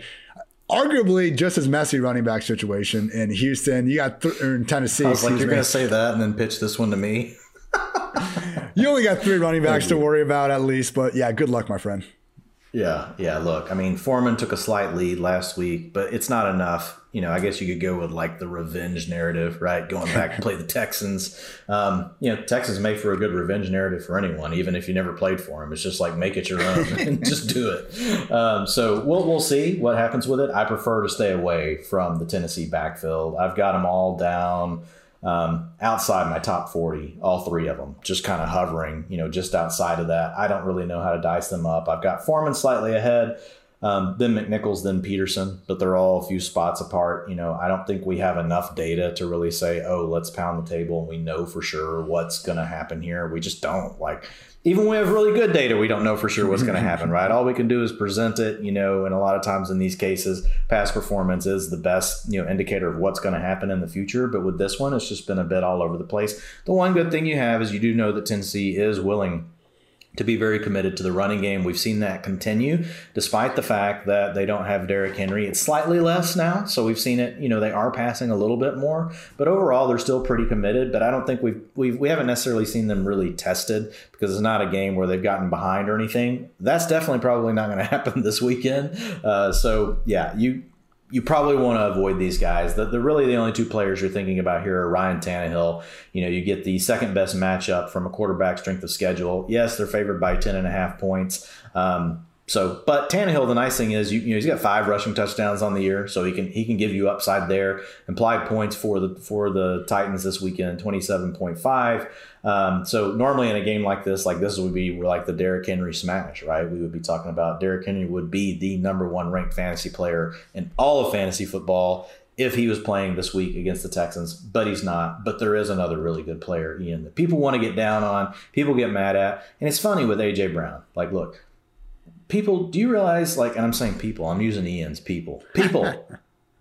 all of these all of these receivers like have down weeks like but for whatever reason with aj brown and i know part of it's because he's been injured so people really want to use him right they've been waiting he, you didn't get to use him a lot early in the season been in and out of the lineup wasn't 100% and so it's like now it's like the pressure's on anytime he's on the field oh my god he better be like a top five receiver but look these things happen like these things happen to the very best receivers you know i mean it happens to justin jefferson happens to dk metcalf it happens less to Davante Adams, but it happens to Davante Adams. It happens to Tyreek Hill. These guys have down games. AJ Brown's in a great spot this week. Wide, receiver, wide receiver strength of schedule eight point four.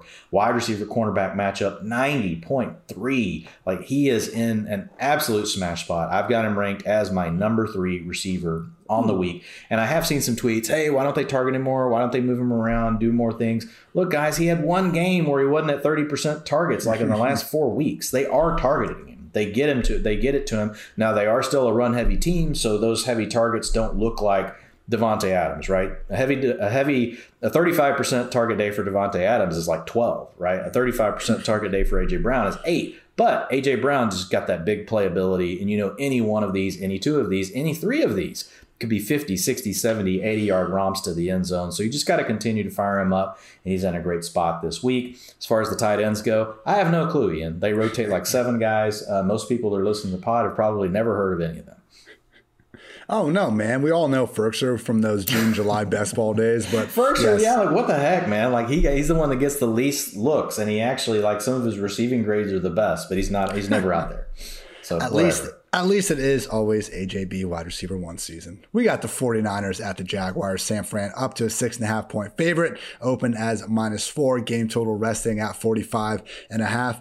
Jimmy G PFF's highest graded quarterback over the past three weeks, got his weapons back, and he is playing better. I guess the frustration is just like we've seen Jimmy G play really great and still, unfortunately, wasn't enough in that Super Bowl run that, let's face it, got plenty of help from league's best defense and the most efficient rushing attack along the way as well. So, hey, you know, we'll see Jimmy G. He'll go out there when everyone's healthy. You know, he can make good things happen when the defense isn't wreaking too much havoc. Uh, just let's not, you know, get confused and make this out to be some kind of big career turnaround. I think we kind of know who Jimmy G is, and that's why the allure of Trey Lance is what it is. But for now, gotta assume Jimmy G is going to continue to Man, be I'll, under I'll center. be honest, I do not want to see Trey Lance. I have no desire whatsoever. Why not? But because he sucks for Deebo Samuel. He's he's he's going to take away from Elijah Mitchell. So think of all the fantasy teams right now that have basically figured out I don't need Trey Lance. I'm good.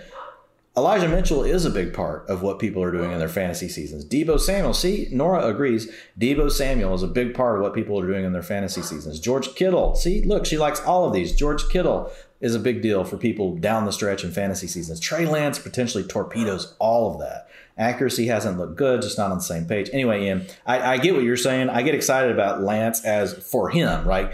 like the quarterback situation I would like better than Jimmy G, but let's face it, we have plenty of quarterbacks to start. These other positions are what I care about more. I mean, we saw him for one game without his top weapons against the freaking Cardinals. I'm not going to write him off that quick. I know what you're saying. When we have the dual threat quarterback, it takes away from everyone else involved. But hey, credit to Kyle Shanahan. What happened? Know, we were talking, Dwain, last week about having Kittle, Aiyuk, Deebo, like one of these guys is going to have to take a step, step back more weeks than not. What happened? Let's get Deebo Samuel six snaps as a true running back, something that he has done throughout his career. And he looks good doing it, man. Really, when Deebo has the ball, ball in his hands. He is just a playmaker, whatever position you want to call him. When I got to talk to Aqib Talib on this very podcast last week, he was comping him to a younger Anquan Boldin, which I, I you know, I different like players. Comp Yeah, it's different players, and obviously maybe don't look the exact same, but in terms of just the struggle, they have a lot of similarities. Very rugged, work over the middle, good run after the catch. People, a lot of people don't remember the run after the catch Boldin that we had early in his career. Right, right? that's the, getting the them to the ground is a nightmare. Yeah, so I get yeah. it from that. I get they it remember the the really more the possession receiver Anquan Boldin late in his career, which was also a good version of Anquan Boldin yeah. with the Ravens. But before that, when he was with the Cardinals, I mean, this guy Ooh. like he he could do the rack thing him and Fitz, man, that was a hell of a combo yeah. for many, many years. But yeah, look, Kyle Shanahan, he has his two guys in Deebo Samuel and George Kittle, monsters after the catch, and they're pretty damn good getting open and doing all that as well. And he finds a way to get these guys the ball. So over the past two years, minimum 100 targets, top players in yards per route run. Number one is Deebo Samuel. Number two is Davante Adams. And number three is George Kittle. Gotta love what they have brought to the table. So Aiyuk, we're, see, we're seeing the, you know, the bigger role coming to fruition but when we have Deebo, when we have George Kittle doing their thing at a minimum, you know, with Aiyuk, I'm happy we don't have to talk about like cutting him at this point. But we're going to see weeks like last one where he only has four targets because he is the pretty clear cut number three pass game option. At the beginning of the year, I think it would have been fair to say, hey, 1A, 1B, 1C is pretty definitively number one Deebo, number two George Kittle, and number three Brandon Aiyuk. So that's just the way the cookie, cookie crumbles sometimes, everybody. But let's talk about this uh, running back room. Unfortunate news today Elijah Mitchell fractured a finger Monday night, but we're getting optimism that despite having surgery on Tuesday, he will be ready to go by Sunday against this Jaguars defense. So if not, we also have JaMycal Hasty, who was hurt last week with the ankle injury and didn't suit up, meaning Jeff Wilson will be the next man up to take a lot of these snaps. Again, we did see Deebo Samuel get six snaps as an RB in week 10. He only had seven of those in weeks one through nine combined, though. So I wouldn't get too carried away thinking that Deebo is all of a sudden going to be getting double digit carries as a running back. At the same time, man, we don't see like Robert Woods was like legit not completely overhauling ranks, but like he was a, it was a good tiebreaker to draft Robert Woods over the past few years because he was getting 22, 23 carries per season. Same thing with Curtis Samuel. Like if we can even get three to five carries per game for Deebo, that's so much more than basically any other receiver is seeing. I think the, the JaMycal Hasty role is the key for Deebo because he's really more the jet guy and he comes out there in the passing downs, long down distance, that kind of stuff and so Elijah Mitchell was actually getting a lot of the work inside the five before. He didn't have the success that Deebo did. So I think some of Deebo's additional work does hinge on, you know, uh, JaMycal Hasty and it has worked. I mean, look, it's a lot of it ha- has been jets. They've used orbit motion. Like Deebo isn't always getting stuff as a running back, but we don't care. Just give him the ball. What do we always talk about, Dwain? Dual threat players are a cheat code in fantasy. Usually, those are rushing quarterbacks. Those are receiving running backs. Seldomly do we see the rushing wide receiver might just be what we have in Deebo. And if not, you know, he'll do his thing and just continue to torch guys out as a pure receiver. But it is fun to see the way he's being used. So Jaguars defense is not a pushover. They actually have a very good pass rush that I could see giving Jimmy G quite a bit of problems if he's not, you know, on one of his good phases, getting the ball out quickly. But yeah, hopefully Mitchell is good to go. We're going to want to pick up Jeff Wilson. If not, he would instantly be in that, you know, low end RB2 conversation. I think right where Mitchell is if he is able to start. Obviously, you're feeling great about Deebo, great about George Kittle, Brandon Aiyuk, more of a lower end wide receiver three at this point. Now, Dwain, we got our Jacksonville Jaguars with James Robinson, who every time he plays, man, five straight fully healthy games, top 12 RB or better. James RB1 son. Gotta love it. We got one, we got one consistent guy out of Jacksonville. Thank you, Urban Meyer. You gave us one. yeah, and it was really on a reduced, you know, role last week as they just eased him back in with the Hill injury. Only out there 59% of the snaps, but uh, 57% of the rushing attempts, so almost a 60% in that first game back. That was encouraging, and almost half of the routes as well, so 47%. So I would anticipate you see another step forward.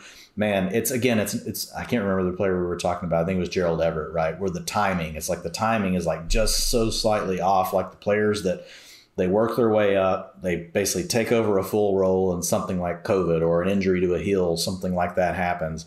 And that's what we saw with James Robinson. He had truly taken over this backfield 100%. And then also, you mentioned some of the stats about him, it was either yesterday or the day before.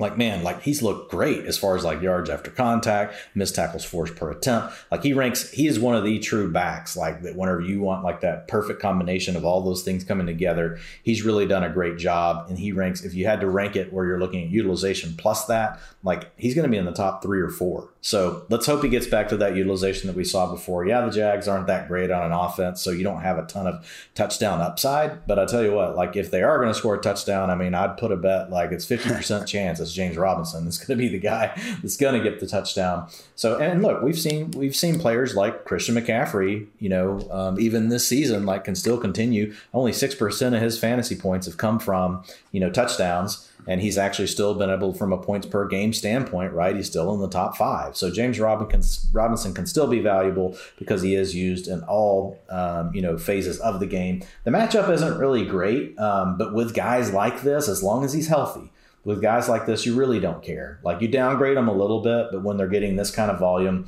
you know, James Robinson will be in the middle. You know, he'll be just, he's going to be on the verge of being in my top 12. I'll probably keep him out just because I want to be fully, you know, you know, for sure, like that he is back to 100% health. And then the next week he jumps in. But to your point, like he keeps giving you these top 12 performances anyway. So anybody that ranks him inside the top 12, I don't blame him. You know, um, I just, the 49ers matchup is a little tough, like for me to get him all the way there from a running back strength of set schedule. You know, it's going to be a, a, bottom eight matchup this week. Offensive line run blocking advantage will be a bottom eight matchup this week for the Jaguars. So just a, a little bit of a pause, but again, not enough that you're not going to start him. You're going to use him. Um, you're not going to use Trevor Lawrence. I'm not going to talk about him. Like he's still, he's just a rookie that's still growing up. And you've talked about it, Ian, like with the big time throws and some different things where he's had some drops. Not all of it really falls, you know, to coming back on the shoulders of Trevor Lawrence. But that really leads like to this next thing. I don't want to talk about the receivers either because you really don't want to be using any of them. I mean, we had the debate yesterday where you said like if the Girl Scout cookie girl came to my door with a nine millimeter with a silencer on it, like would I choose, would I choose, you know, uh, Jamal Agnew or would I choose Marvin Jones? And I said Jamal Agnew. So um, that's kind of where we're at right now, you know, with the Jaguars. I do think Agnew is the only player you can use, and I've got him more as a boom bust wide receiver four, but he does get involved in other facets of the game. You know, he has one thing that I think they're really looking for on the offense, which is speed. And it shows you he's probably doing some of the things they wanted to do with um, Travis Etienne, right? And we're, we did not get to see that. So um, with with Agnew, you can use him, you know, more as that you know wide receiver four. You know, you hope he gets into the wide receiver three range. But I'm completely avoiding Laviska Shenault, Marvin Jones Jr. Done with both of those guys. Shenault's really struggling on the outside. You know, he needs to be back in the slot but that's where they're having to use Agnew because of the injuries. As Ian says, sometimes that's how the cookie crumbles. Maybe this will be something that in a year from now we'll see Shenault's game has grown because he did have to work more outside, but really struggling against press man coverage, not able to get off the line, not able to separate. So that's a problem. Really, the star of the show, besides James Robinson, here is Dan Arnold. Dan Arnold is man like this is kind of crazy ian when i started looking at it because we talked about him yesterday on the waiver wire show you know if you look at him Percent of the routes, 74%, 75%, 80%. Targets per route run, 19%, 26%, 24%. Those are elite numbers. Like He wasn't even know, on the, the team until October. Yeah, and the Jaguars offense is bad, but but those like I've given you guys the historical, you know, comps and why I care about these numbers across these different positions. And like when you see something like that, like he's he should be a mid-range tight end one, right? With every week an upside to be, you know, have the number one score of the week, like if he catches two touchdowns. But like the utilization looks really good. He's not he's not in a situation where he's just boom bust anymore. I think his utilization is strong enough that you can really count on Dan Arnold. No doubt about it. He'll go out and put a donut up this weekend, Ian. But man, Ian, the other thing, 1.77 yards per route run now. Like he's bumping that thing up towards two. He's not just getting volume, like he's actually doing things with it. Um, so he's demanding targets. He's he's uh, actually getting yards, you know, whenever he is in a route. So those are all good things that we want to see, metrics that we care a lot about. And Dan Arnold, you know, he's checking all of those boxes. So this is a guy that I think we're going to talk a lot about heading into 2022. Dan Arnold will be a name in the tight end conversation um, that we'll be interested in thinking about in the later rounds. Daniel Day Lewis Arnold. Actual actual first game with the Jaguars was September 30th, so my bad, everyone, but you could imagine. Dolphins at the Jets. Miami sitting as three point favorites. Game total at 45. Myles Gaskin. You know we had that long stretch with J.D. McKissic only balling out, and I think it was like odd number weeks. Basically, what Gaskin has been doing over the last six weeks, he has finished as a PPR RB two, then the RB 47, then the RB nine, then the RB 35, then the RB eight, most recently RB RB42. So fantasy football doesn't have to be hard. Just start him this week and we'll probably get another top 10 finish. But actually, maybe because the Jets have the league worst defense in PPR points per game. Dwain, I believe you said you had Gaskin around RB17. I think that is a perfect spot for him. Even with Miami having the 30th ranked offensive line and team run block and grade, like I'm not saying Gaskin is just going to run through these massive holes all day, but he is projected for 19.4 combined carries and targets. That's the 12th highest mark in all of week 11. And then when you look at some of the pass catching running backs against his defense, pretty easy to imagine Gaskin going out, having his five plus catches, 15 plus carries, and pulling off an RB2 performance. So you're getting Gaskin in the starting lineup, and we're also getting Jaylen Waddle more times than not. Really, you know, last week disappointed a little bit, but we all know when things happen on Thursday Night Football, they feel like five times as worse as they really probably are in reality. So only the wide receiver 37 last week. Before that, had three of his four weeks as the wide receiver 16 or better. He's the wide receiver 30 in PPR points per game this season, wide receiver 22 in expected usage. So Jets secondary, we did see them ranking pretty damn high in the earlier parts of the year in terms of just fantasy points per game allowed to opposing wide receivers. I think a lot of that was just teams being more willing to run the ball and not have to worry about even throwing it that often against them. As we saw when they faced the Bills last week, Stefon Diggs and Gabriel Davis both went for 100 with relative ease. So if they're going to play all that man coverage on Jaylen Waddle, I do think it could be a little problematic, especially with the way the Dolphins do a great job of always having Waddle in movement when the, when the ball is snaps. So Bottom 12 defense, EPA per play, and QB rating to targets in the slot specifically. I do think Waddle continues to warrant low end wide receiver two, maybe higher end wide receiver three consideration. And for the elephant in the room, unfortunately, we have Mike Gesicki disappoint last week with the goose egg. Um, I do want to point out that not even Mike Gesicki considers himself a tight end. I, I got some cool audio from one of my lovely Twitter followers where it was on National Tight End Day. One of his teammates comes over, daps up Mike. He's like, National Tight End Day Hell yeah, man. Great catch. And Mike Gesicki just goes more like national big slot receiver day. So even Mike Gesicki himself doesn't believe himself to be a real tight end. But you know who does? Every single fantasy football website across the industry. So we'll keep rolling with it for that reason. DeVante Parker, Will Fuller, both seemingly continue to be sidelined, allowing Gesicki to have this role and work as a top two pass game option in this offense. So yes, it sucks that he goose egg last week. People still played 81% of the snaps, still had seven targets. I'm inclined to more or less forget it happened. Like, yeah, we have Tua and Jacoby throwing the ball. I understand it's not ideal. With that said, it didn't hold him back the previous, you know, eight weeks of the year. We didn't. He had the goose egg in week one as well. Only had three targets in that one. So at least we have the usage working in his uh, right direction this time around. So that's all I got with the Dolphins. Dwain, here we go, man. Jets. We got some shitty matchups on here, but at least we got Michael Carter continuing to emerge as an RB that we can feel pretty good about in fantasy land. Yeah, with Carter, you know, a little bit of a bummer last week just with Tevin Coleman getting involved because that that took away carries from Ty Johnson, and for taking carries away from Ty Johnson, they awarded him with a long down and distance in the two minute offense, which previously had been, you know, with you know our guy Michael Carter. So it, it look, you're still going to use him. He's fine. He came through with a touchdown late in the game. Um, but just realize like if Coleman stays involved and if that is going to be his role and that's like how it's going to cascade across like the three backs, like it just makes each one of them more script dependent, right? It means Ty Johnson needs a big trailing script to be involved, well, check. You play for the Jets. You're probably going to get that at some point in the game.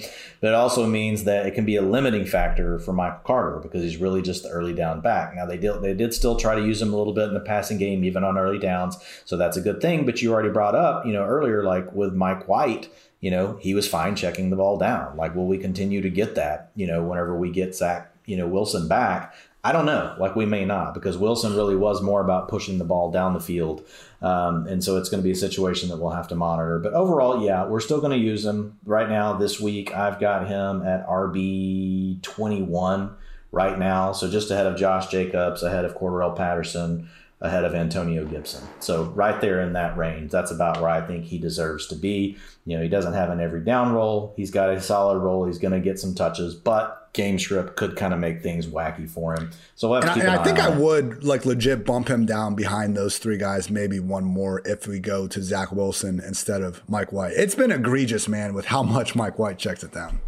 Yeah. So yeah, and I agree. Like you could, and, and that's the thing. That's why I like to tier guys, right? Because I like to give yeah. people a, an idea of like this is a group of players, and here's why I feel about them as a group because you know as much as we try in like nailing down every player in these and we want to be accurate and there's a lot that goes into the way we do our rankings but it really is about groups of players right? And it's about like here's why these like five are similar right? Because i don't know Dwain. I, I think this is the week i get every single ranking for every single position right. This is it Hundred hey, percent. I'm all for it, man. I'm all for it. We'll do, I'll do a victory lap with you. Like I will steamroll Twitter with Ian victory laps whenever you whenever you hit it out of the park this weekend.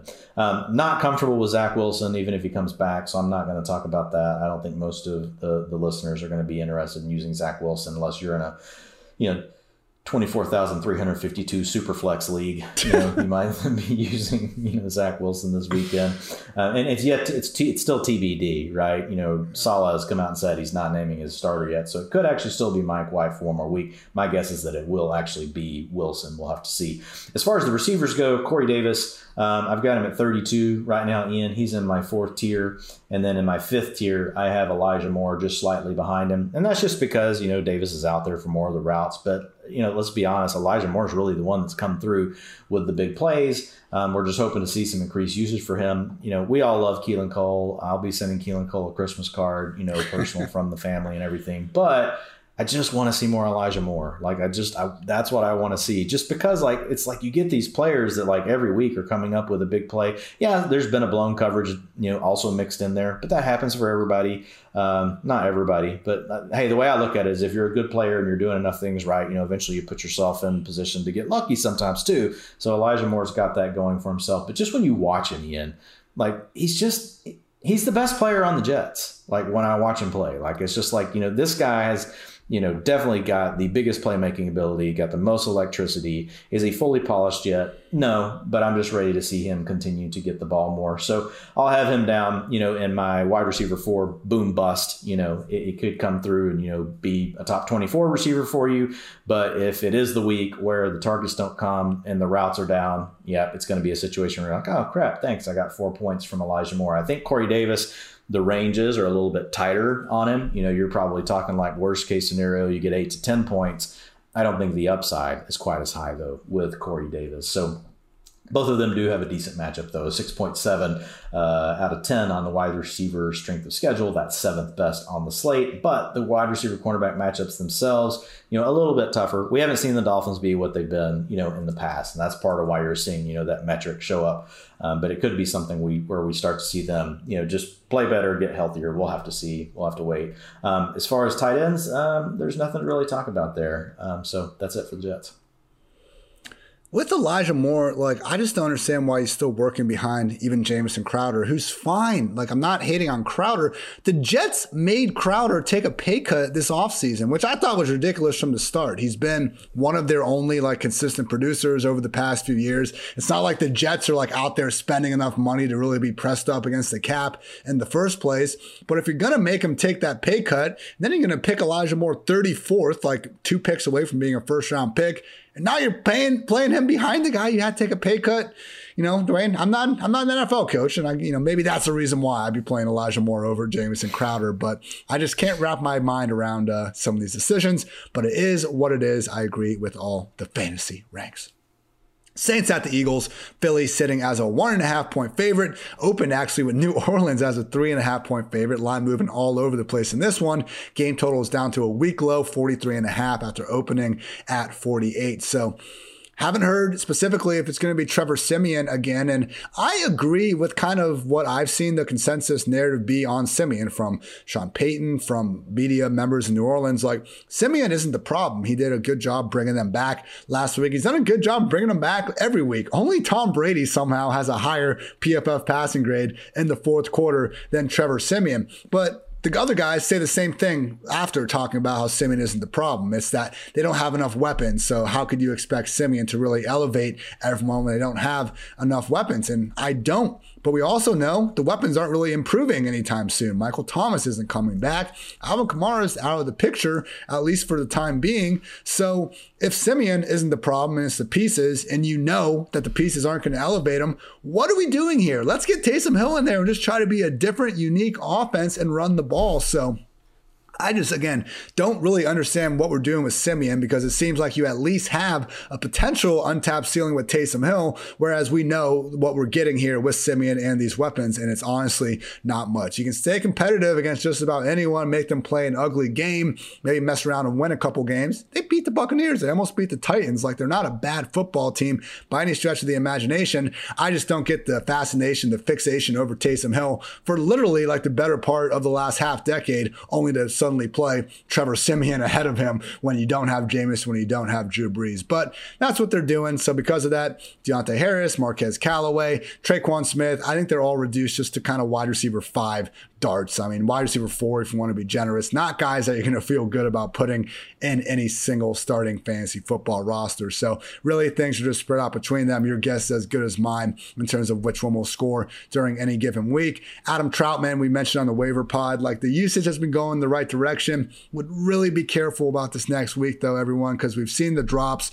play a factor already this year. And I just say that in terms of he hasn't exactly built himself like this super long leash, in my opinion, at tight end. And for him to basically not lose the game straight up, you know, it's uh, well, it's one two point conversion they would have needed to tie it, but to have that false start, like he ended it, that's for sure. So don't want to mess around with Trautman this week. And because of that, once again, only the running backs matter in New Orleans. So Kamara, obviously, if he's healthy, we're starting him with confidence. And we need to do the same thing with Mark Ingram. RB8 last week in relief, played over 80% of the offensive snaps. Look as a rusher, look good as a receiver. I did not expect in the year 2021 for soon to be 32 year old Mark Ingram to be out there handling a three down role. Saints are apparently okay with it. So, Dwain, where do you have Ingram? Because I wrote down he should probably be a top top 15 option. I understand if you got some other guys around there, but at a minimum, he needs to be top 20, firmly, firmly, firmly in that RB2 range.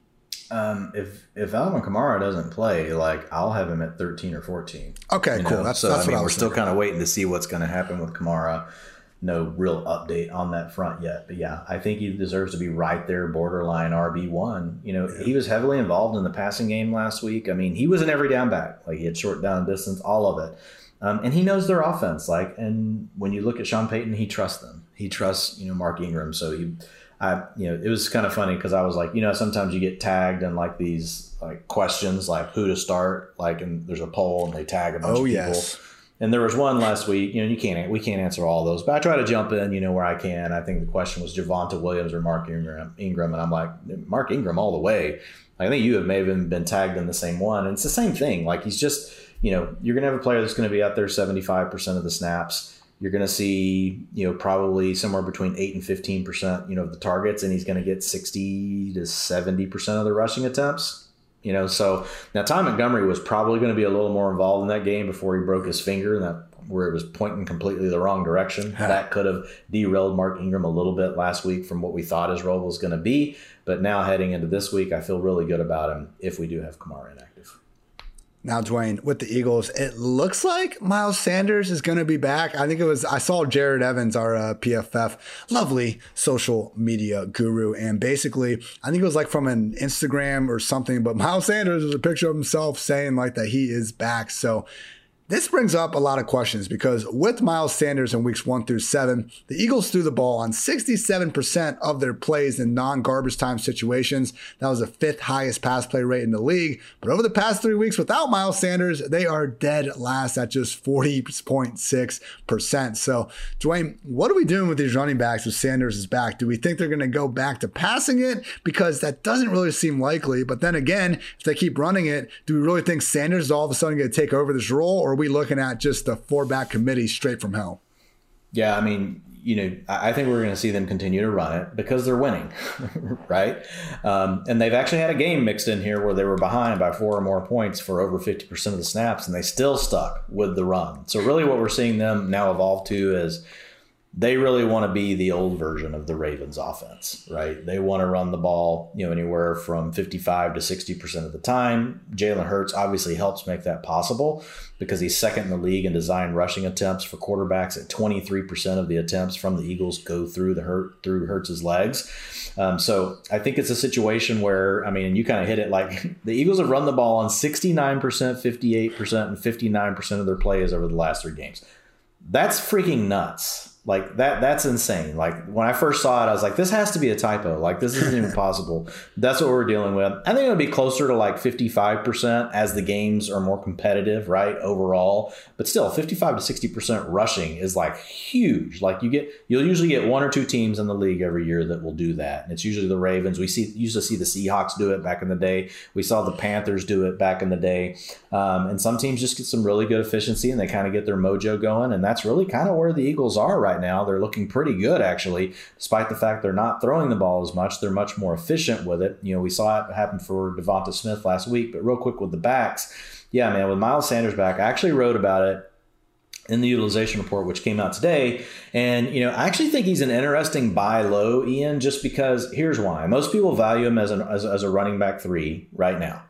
So my thought is, even if he doesn't come back and get the every down role, which he probably won't, right? If he doesn't come back and get the every down role, the increased size of the pie that we have with the Eagles right now is probably going to give him just as many carries as he was getting before when he was the every down back because they weren't throwing it to him and they weren't running enough to really get his to get, you know, his stats up to where we needed them to be despite the fact he was on the field the whole time. But if by some chance he does carve out a bigger portion, or if he does go back to being a near every down player in this offense, man, that would be a sky high ceiling. Then we would be talking about Miles Sanders every week in the top 12. So that's the way I look at it. You go buy low now. Worst case is he stays in a committee, but the pie's big enough. He probably gives you what he was already giving you, you know, and you can, and you're, and remember, the key is you're paying an RB3 price. Don't go pay don't go overpay. If you have to overpay, just don't do it. But if you can get him for the price of what an RB3 should be, and then all of a sudden,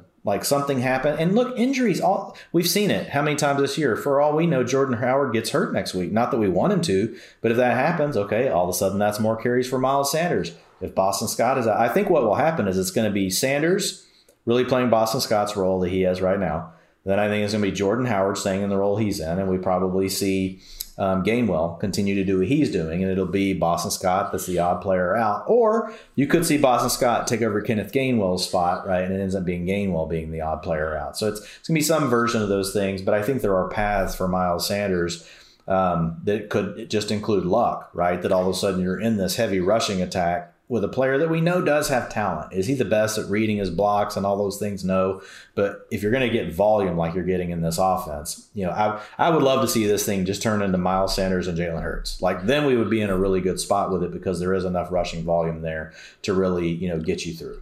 But Dwain, I think far, like the way you yeah, described kind of the process of buying low on someone is perfect here because Sanders, it wasn't like he was just busting with a bunch of opportunity early on. He was only the RB 38 and expected PPR points per game in weeks one through seven. Like he just wasn't getting the rock. So some of the other guys we've named as buy low candidates, like over the past month or so, you know, Javonte Williams, Chase Edmonds, Josh Jacobs. I'm not saying they've all, you know, been complete smashes or anything, but each time it was like, okay, buy them as the RB3 that they are. And if you continue to have that production, okay, you got an RB3. You know, you're not killing yourself over it. You're feeling good enough about that. But the potential for so much more is evident inside their respective offenses. So with Sanders, like you're fine if he's on the squad. Maybe you're not getting this top 15 guy that someone drafting them to be, but you didn't pay that for him. You paid for him as an RB3. And God forbid they give him this backfield. All of a sudden, we're looking at a hell of a lot more. Yeah.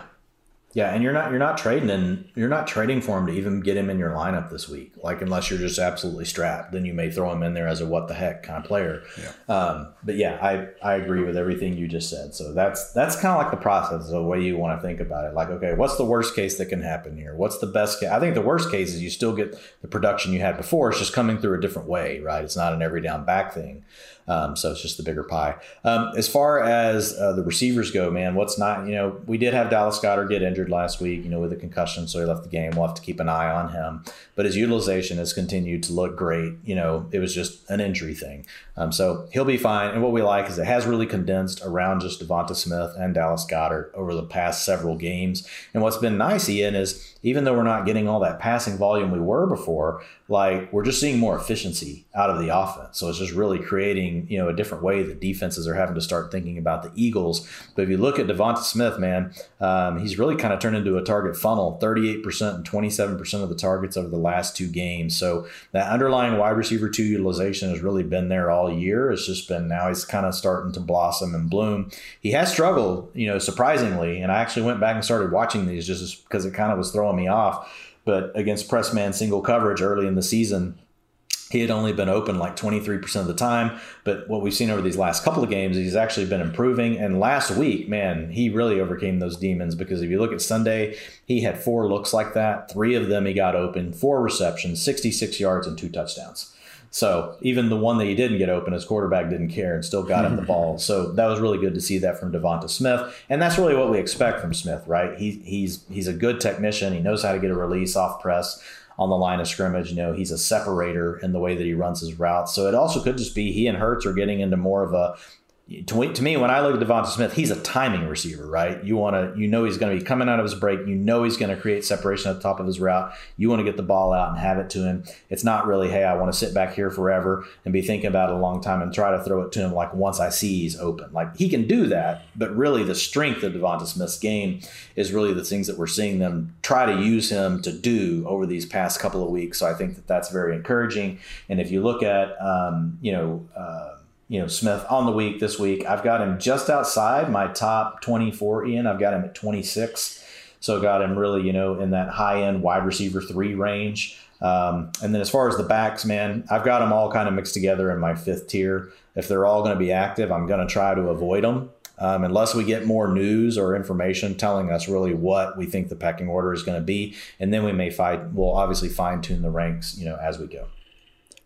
Bengals at the Raiders. We got Cincy now as a one point favorite. Actually opened with the Raiders as four and a half point faves. Game total resting at 49 and a half. So mentioned this before. Uh, I forget what matchup we were talking about, but oh yeah, it was, it was if the Bears were going to embrace cover zero or not, even, even though we know that that's one of the things Lamar Jackson has really struggled with. Raiders did not change their philosophy to go try to do what Mahomes had been struggling with and accordingly got absolutely torched. So the Raiders run more cover three than any other defense in the NFL. It's not even close. Like it was over, I think, a hundred coverage snap difference between them and the second place team, the Seattle Seahawks. So Joe Burrow this year against cover three, third in PFF passing grade, 12th in big time throw rate, and fourth in yards per attempt at 9.1. Giddy up Ja'Marr Chase and giddy up Tee Higgins because Dwain in games with Tee Higgins and Ja'Marr Chase, Higgins, not Chase, actually leads the way in targets. It's 57 versus 56, but that's kind of what we were expecting out of this offense, at least after we got a good wind of just how good Chase is. Is that they are at the top. Unfortunately, Tyler Boyd, distant third at just 35 he's the odd man out. You know, it was a situation where I think we could have hope to see 1A, 1B, 1C. No, it's 1A, Ja'Marr Chase, but I think it's still 1A, 1B between him and Higgins. It's not as 1, 2, 3. I know I'm throwing a lot of numbers around there, everyone, as uh, it might have looked like when Ja'Marr Chase was just going off in the earlier parts of the season. We got to remember a lot of that was with Higgins' sideline. So I'm not saying Higgins is going to outperform Chase or anything. If you look at the air yards that were going along with those targets, Chase is the number one guy in Cincinnati, but I continue to think that the Tee Higgins true breakout, comeback season, whatever you want to call it. It's more of a matter of when, not if. So in this spot, you know, he's wide receiver 22 and expected points per game, only wide receiver three and realized. I do think we could see Higgins start to get back on that regression train in the right direction. So start Chase, start Higgins. Boyd, I think if you're in a pinch, you can treat him as kind of like an upside wide receiver four at this point. And of course, our guy Joe Mixon, RB8 in PPR points per game, PFF's fourth highest graded running back as a rusher on the season. I get it. We got Samaje Perine, potentially more Chris Evans stealing away a little bit of work, but we are still seeing Mixon, I think almost in a similar manner as like Jonathan Taylor. They like throwing him the ball, even if he's not their explicit pass down, third down back at all, uh, at all, you know, situations of every single game. So no, Mixon. I, think, I do think that one's harder to trust just because they have so many weapons to feed, unlike Taylor. Like Taylor, like you could argue, like He's the oh, second yeah. best person to throw to on the team. But for Mixon, he's probably more like fourth. Right. And look, Taylor's a top three fantasy back. I think Mixon's like a borderline RB1 at this point. So I'm not trying to put them next to each other by any stretch. But when we see the Perine and potential for Chris Evans to get more involved, uh, I would just say that, again, this isn't a situation where I think it's quite as dreadful um, as you can make it out to be. Last three full games that Mixon has had six targets, five targets, and five targets. So I know when we have some of this stuff where it's a little bit less sticky than two minute, but we have seen him have it was going to last last week. I believe he was uh, like tied for 11th in first read targets among the running backs. Not the craziest stat, I get it, but we have seen them at least make an effort to get Mixon the ball one way or another. And hopefully he could be back to actually having a role a little bit closer to what he had in weeks one through four compared to weeks six through nine. Obviously, he was playing really banged up after suffering, I believe it was that knee injury uh, three weeks or four weeks into the year. Could have been an ankle as well. So Joe Mixon, continue to get him in those starting lineups. Could be a sneaky big day for Joe Joe Burrow. Obviously, feeling great about Ja'Marr Chase. And don't be shocked if Tee Higgins starts to get back on track as well. And then with CJ Uzomah, I usually kind of put him towards the bottom of that kind of borderline tight end one tier that we always talk about. Dwain, he's out there all the time. The problem is that there's a lot of mouths to feed there, and he is usually at the bottom of that pecking order. So unless he's converting, uh, you know, one of his three or four targets into a score, you're probably not going to be super happy with the product. Now with the Raiders, mention this, man. It has been rough over these last two weeks without Henry Ruggs. I know we saw DeSean Jackson get in there, make a big catch. Wasn't exactly sure what to do once he caught the ball, but maybe he can help provide that lid lifting presence for the offense in the future. We're going to need it because whatever they've been doing over the past two weeks has not been working. Yeah. I mean, look, if you're in a super deep format and like Jackson's available, like I'm I'm trying to get in with just a little bit of fab this week. And the reason why, like these other receivers just can't, they're not doing it, Ian. Like they're not able to win outside. When you look at Bryan Edwards, you know, um, you know, in his single man press coverage this year, not good. If you look at him just in single man alone, like he's only getting open 28% of the time. That's well below the league averages. And look, it's just something we've seen when you watch Edwards. Like he's not a great separator. And Derek Carr, let's be honest, it could be a fit thing. It may not all be on Bryan Edwards. Derek Carr is not really someone that wants to throw a bunch of contested balls, right? He prefers to throw to the player that's open, and that's fine. Like that's Derek Carr's thing. That's that's like what he feels good doing. Um, I just think DeSean Jackson, of all the receivers on the roster, other than Hunter Renfrow, who gets to work underneath from the slot is the guy that probably could give him, you know, some of that mojo as far as actually creating separation down the field. He did not get to play enough last week, only 12% of the snaps, um, but he was targeted on 20% of the routes that he ran, and I do expect that that will grow. I don't think that DeSean Jackson is ever going to be a 90% route player on this team, but I think he could get to 60 to 70% and really be the main target when he's on the field in situations where, you know, they're trying to stretch it. Um, so we'll see what happens with Jackson. Now, he could also immediately get an abdominal strain and be done for the season, and then he goes back. Thanks, Dwain. That's why I'm not telling you like go spend, spend like a lot, but one or two percent if you've got a spot on your roster that you can just churn. There's a player that you don't really care about sitting there, um, and you can just move on next week if we don't see him get a little bit more work. But it, this is more about an indictment on the other receivers. It's it's less about Jackson at this point in his career and just like looking at the rest of the team. And they need something, Ian. They need something. Teams are doubling up on Waller now. He's seeing help and a lot of coverage. Waller's utilization is great. Routes 90%, 86% over the last two weeks. Targets per route run, 26%, 17%. Target shares, 25%, 19%. Like heck, like this is this is one of the few tight ends that nearly leads his team. Actually, does lead his team in air yards now that Ruggs is off of the team. End zone targets, 32%. He's the guy they look to on third and fourth down. Like eh, Darren Waller's getting everything. It's just been a little bit of a struggle because teams are really focused on trying to take him away. So they need something else. And I think Jackson is the player that could potentially give you that. As far as Derek Carr this week, I do have him right now ranked just outside my top 12. You guys have already heard me talk about this a couple times on the show. There's some players there I'm playing around with, including Justin Fields, Kirk Cousins. But I think Derek Carr, Kirk Cousins, Justin Fields, all kind of belong right there in that tier probably for me together. I do think that there's a sneaky chance that this is a shootout game. We know the Bengals can get things going on offense. Um, and Derek Carr, like really, whenever you look at him, even, you know, we, once we've lost Henry Ruggs, like he still hasn't been terrible. He's just one of those, he is truly what I call like that high end two quarterback that gives you, you know, a weekly quarterback. He could give you a spike week, right? He comes up with some of these big plays. He's a very accurate passer. And so when you look at him over the last few weeks, he's finished as quarterback 14, 18, and then 8. He started off the season much hotter. You know, Ian and I were pretty high on him. He was 9, 8, and 11. Hit a rough patch there, right, where he was 24 and 31, but then 12, 14, 18, and 8. So he can still get it done. I think this is a potential spot where you get a shootout. Um, it's it's it's it's tough because we don't really love the receiving options, but that kind of takes me back to the thing with DeSean Jackson. As far as the ground game um, with Josh Jacobs, I've got him ranked this week in right at running back 21 right now. So in that tier four um, that we talked about earlier, right around Michael Carter, Cordarrelle Patterson, Antonio Gibson, got all of those guys right there together. Could see Alex Collins sneak in just behind them if we get another week with Chris Carson out, you know, because we didn't see, uh, you know, um, we didn't see Penny last week, you know, for the Seahawks. So that's where I'm at on Jacobs. Got a pretty good matchup. Running back strength of schedule is a 7.3 out of a 10, and so that's sixth best on the slate this week. Um, got a above average offensive line run blocking advantage this week as well. And obviously, whenever we talk about the Bengals, they're giving up 28.6 PPR points per game two backs. Now we know Jacobs will share the backfield, but what was encouraging over these last couple of weeks, he has been out there in a little bit more routes. They're throwing the ball a little bit more on the early downs. Kenyon Drake is still coming out and getting the long down and distance.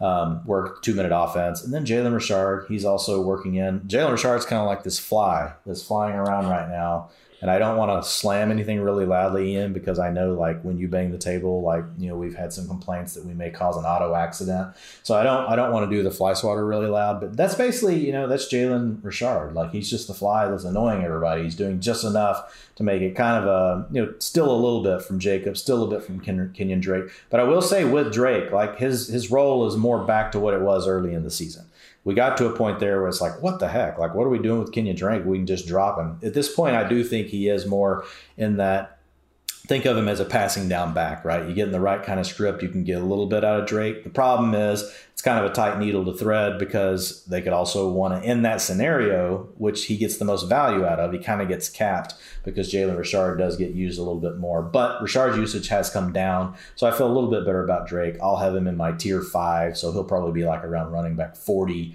Uh, I don't even have a number next to him yet. I haven't gotten that far down my list. Not going to use any of these receivers this week. Jackson's just a really just a wait and see thing.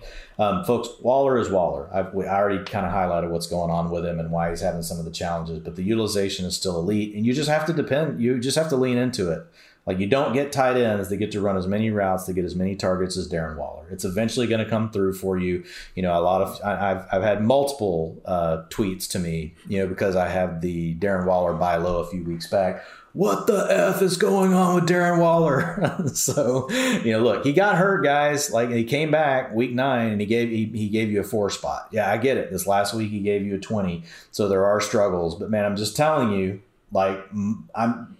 It's hard for me to name many tight ends despite all this that I'm starting over Darren Waller. I can name for you Travis Kelce, maybe Kyle Pitts, but even then, like right now, I have Waller ranked second in my ranks for the week, ahead of George Kittle, ahead of Mark Andrews. Then I got Pitts, then I got Gesicki after that. Right now. I mean, Waller caught a 10 yard touchdown last week. Got Unfortunately, yep. there was a holding penalty that had to nullify it. So, with you, 100%. Except for the fly thing, I, I can't relate. You know, I, I, don't like to brag that much on here, but I really am one of the best fly swatters in the entire world. And they just don't really come around my resume noise with it anymore. Oh yeah, I am, dude. You give me that. It's one shot, one kill with me. It only takes one. It, it just well, it only takes it is, me man. one shot, but it's going to be really loud. I mean, you know, it's I, I can't relate. Hear a random Okay, cool. So sorry, got, man. Got green light from from Hartitz here. McFarland problems, man. I don't know. I don't see the flies anymore. I'm not. I don't know if they talk to each other or what, but uh, they, they know if they come through. You know, maybe it's because after I, I usually after I kill a fly, I like to let it kind of sit there for a while, let the other flies know what's going to happen if uh, if you roll through. So just something to keep in Good mind. strategy. I'll use that. I yeah, I like to just have dead flies laying around on my desk. Yeah, so we'll, we'll have the answer uh, to why this podcast went well over two hours. Oh, you know, we, we had to get through our fly swatting uh, discussion amongst other incredibly important topics. Cowboys at the Chiefs, Kansas City, two and a half point favorite, open at seven and a half. Public quickly just decided that was ridiculous. Game total is at 56. Dak Prescott has been lethal this year when throwing the ball in more than two and a half seconds. You cannot give this guy time. Fourth highest PFF passing grade, number one QB rating, second most passing touchdowns, number four in yards per attempt. It adds up, Dwain. I love when metrics do this. You know, everyone talks about analytics. Oh, this one's bad because of this or that. How about when something you find matches what you see on the film? Can't give Dak too much time. Receivers too good, Dak's too good, lines too good. I love it. Makes sense. And Kansas City, don't look now, might actually be equipped to preventing what the Cowboys do best, and that is giving Dak all, all sorts of time. Number six in quick pressure rate this year. That's defined as getting pressure in fewer than two and a half seconds. That's usually that threshold we're using based on the average release point. So if Tyron Smith, who has missed these last two weeks with the ankle injury, is not in the picture, keep an eye on how quickly Dak is forced to get rid of that ball. Again, this Cowboys offense looks and I think is the best unit in the league when they're at full health. When we have seen them have some problems, it's been because Dak, I think, a little bit too worried about when that pressure is going to get there. So something to keep an eye out on that.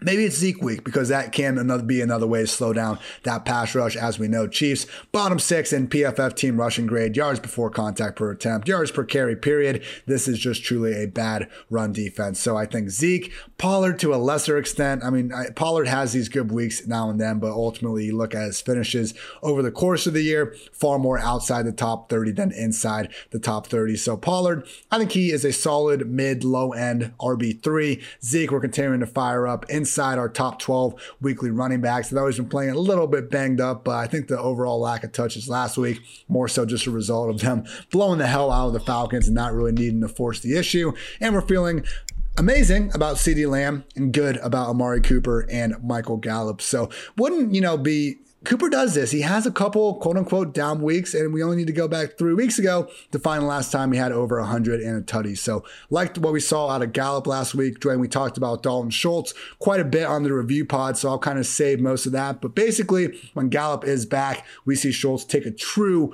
backseat and be this offense's number four at best pass game option. So, I really think he, like, I'd start. Let's, let's think, Dwain. Dan Arnold, like, we're starting him ahead of Dalton Schultz, right? Uh, da- yeah, Dawson Knox. Yeah, yeah, that's the tier. That's that's where we put him. Yeah, Dawson Knox, Arnold. Um, he's Schultz. in that tier now. He used to be a couple spots ahead that. of that tier, and now he's not. We yanked it away. Sorry, Dalton, but that's just you know that's, that's life in the big. Just more mouths to feed, man. His targets per route run have really come down. The other thing is, you know, he's getting a little more attention right from defenses too. Yeah. So that happens. Now, with the Chiefs twin, it looks like Clyde Edwards Helaire will be back in action. Andy Reid said he's hopeful that he will be suiting up this Sunday. I would really like to take a Philly look at this situation if possible, where let it play out, let's see what happens, and then we'll get back to maybe starting the guy in the next week. Because Dwain, I mean, before Clyde got hurt, we talked about how his expected points really were terrible. This guy has 10 targets all season long. Darrel Williams had nine targets on Sunday night. So maybe they completely changed the way they're featuring him. But for right now, I wouldn't be shocked if Darrel maybe doesn't lead the way, but continues to be annoyingly involved enough, particularly in the pass game, to basically render each guy almost like in the Denver Bronco RB3 category. Yeah, so I would I approach Clyde Edwards-Helaire kind of the same way we talked about with Miles Sanders, and here's why. Um, totally could happen, right? What you just talked about, but it's not like it's not like Clyde was really doing a lot before, so his price tag isn't going to be super high. Obviously, if you've got a fantasy manager that's held on this long, right, and they're just ready to get him back in the lineup, but I promise you right now, they're not that ready to get him back in the lineup. They don't trust him. I, you know, would be my guess um, because I, I know it would be tough for me to trust him, especially if we didn't dig into all the things that we dig into here.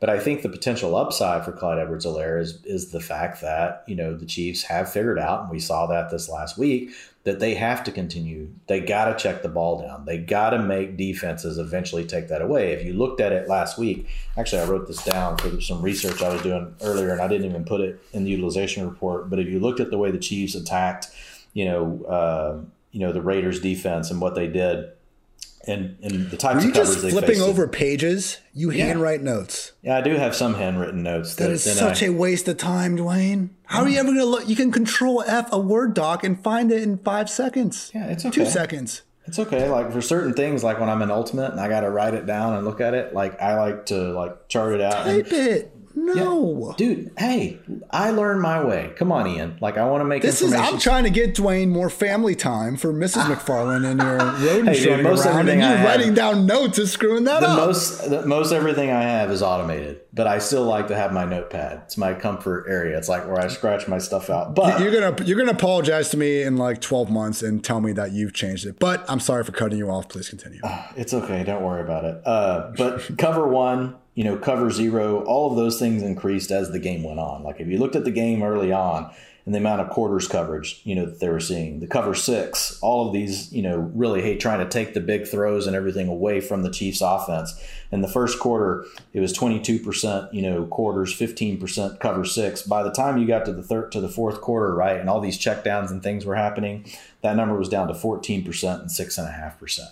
So slowly through the game, you saw this deterioration of all these, you know, everybody playing deep against Mahomes. So I think they're trying to obviously offset the fact that using too high and all these different looks, nobody wants to let them do that. So it's Andy Reid's really trying to program it into Mahomes. Look, you got to take these checkdowns. And so kind of where I'm going with this is if Edwards-Helaire does take back over the lead role, right? He could obviously he could all of a sudden be in the role that we all thought would make him valuable as a fantasy asset, and that is the receiving game. And we have seen him do that before. We have not seen it be super consistent. So it could be a situation like you're talking about where it's really just more of a rotation and they could continue to, you know, just, you know, take away from each other and they're neither backs that we want to use. But I would still put, you know, my chip on the player with the draft capital. You know, he's just got to stay healthy. So he's a player that I think you can buy low, right? And it's a situation where it could really improve like over the next several weeks. But the key is you don't have to pay a lot, right, to get Clyde Edwards-Helaire.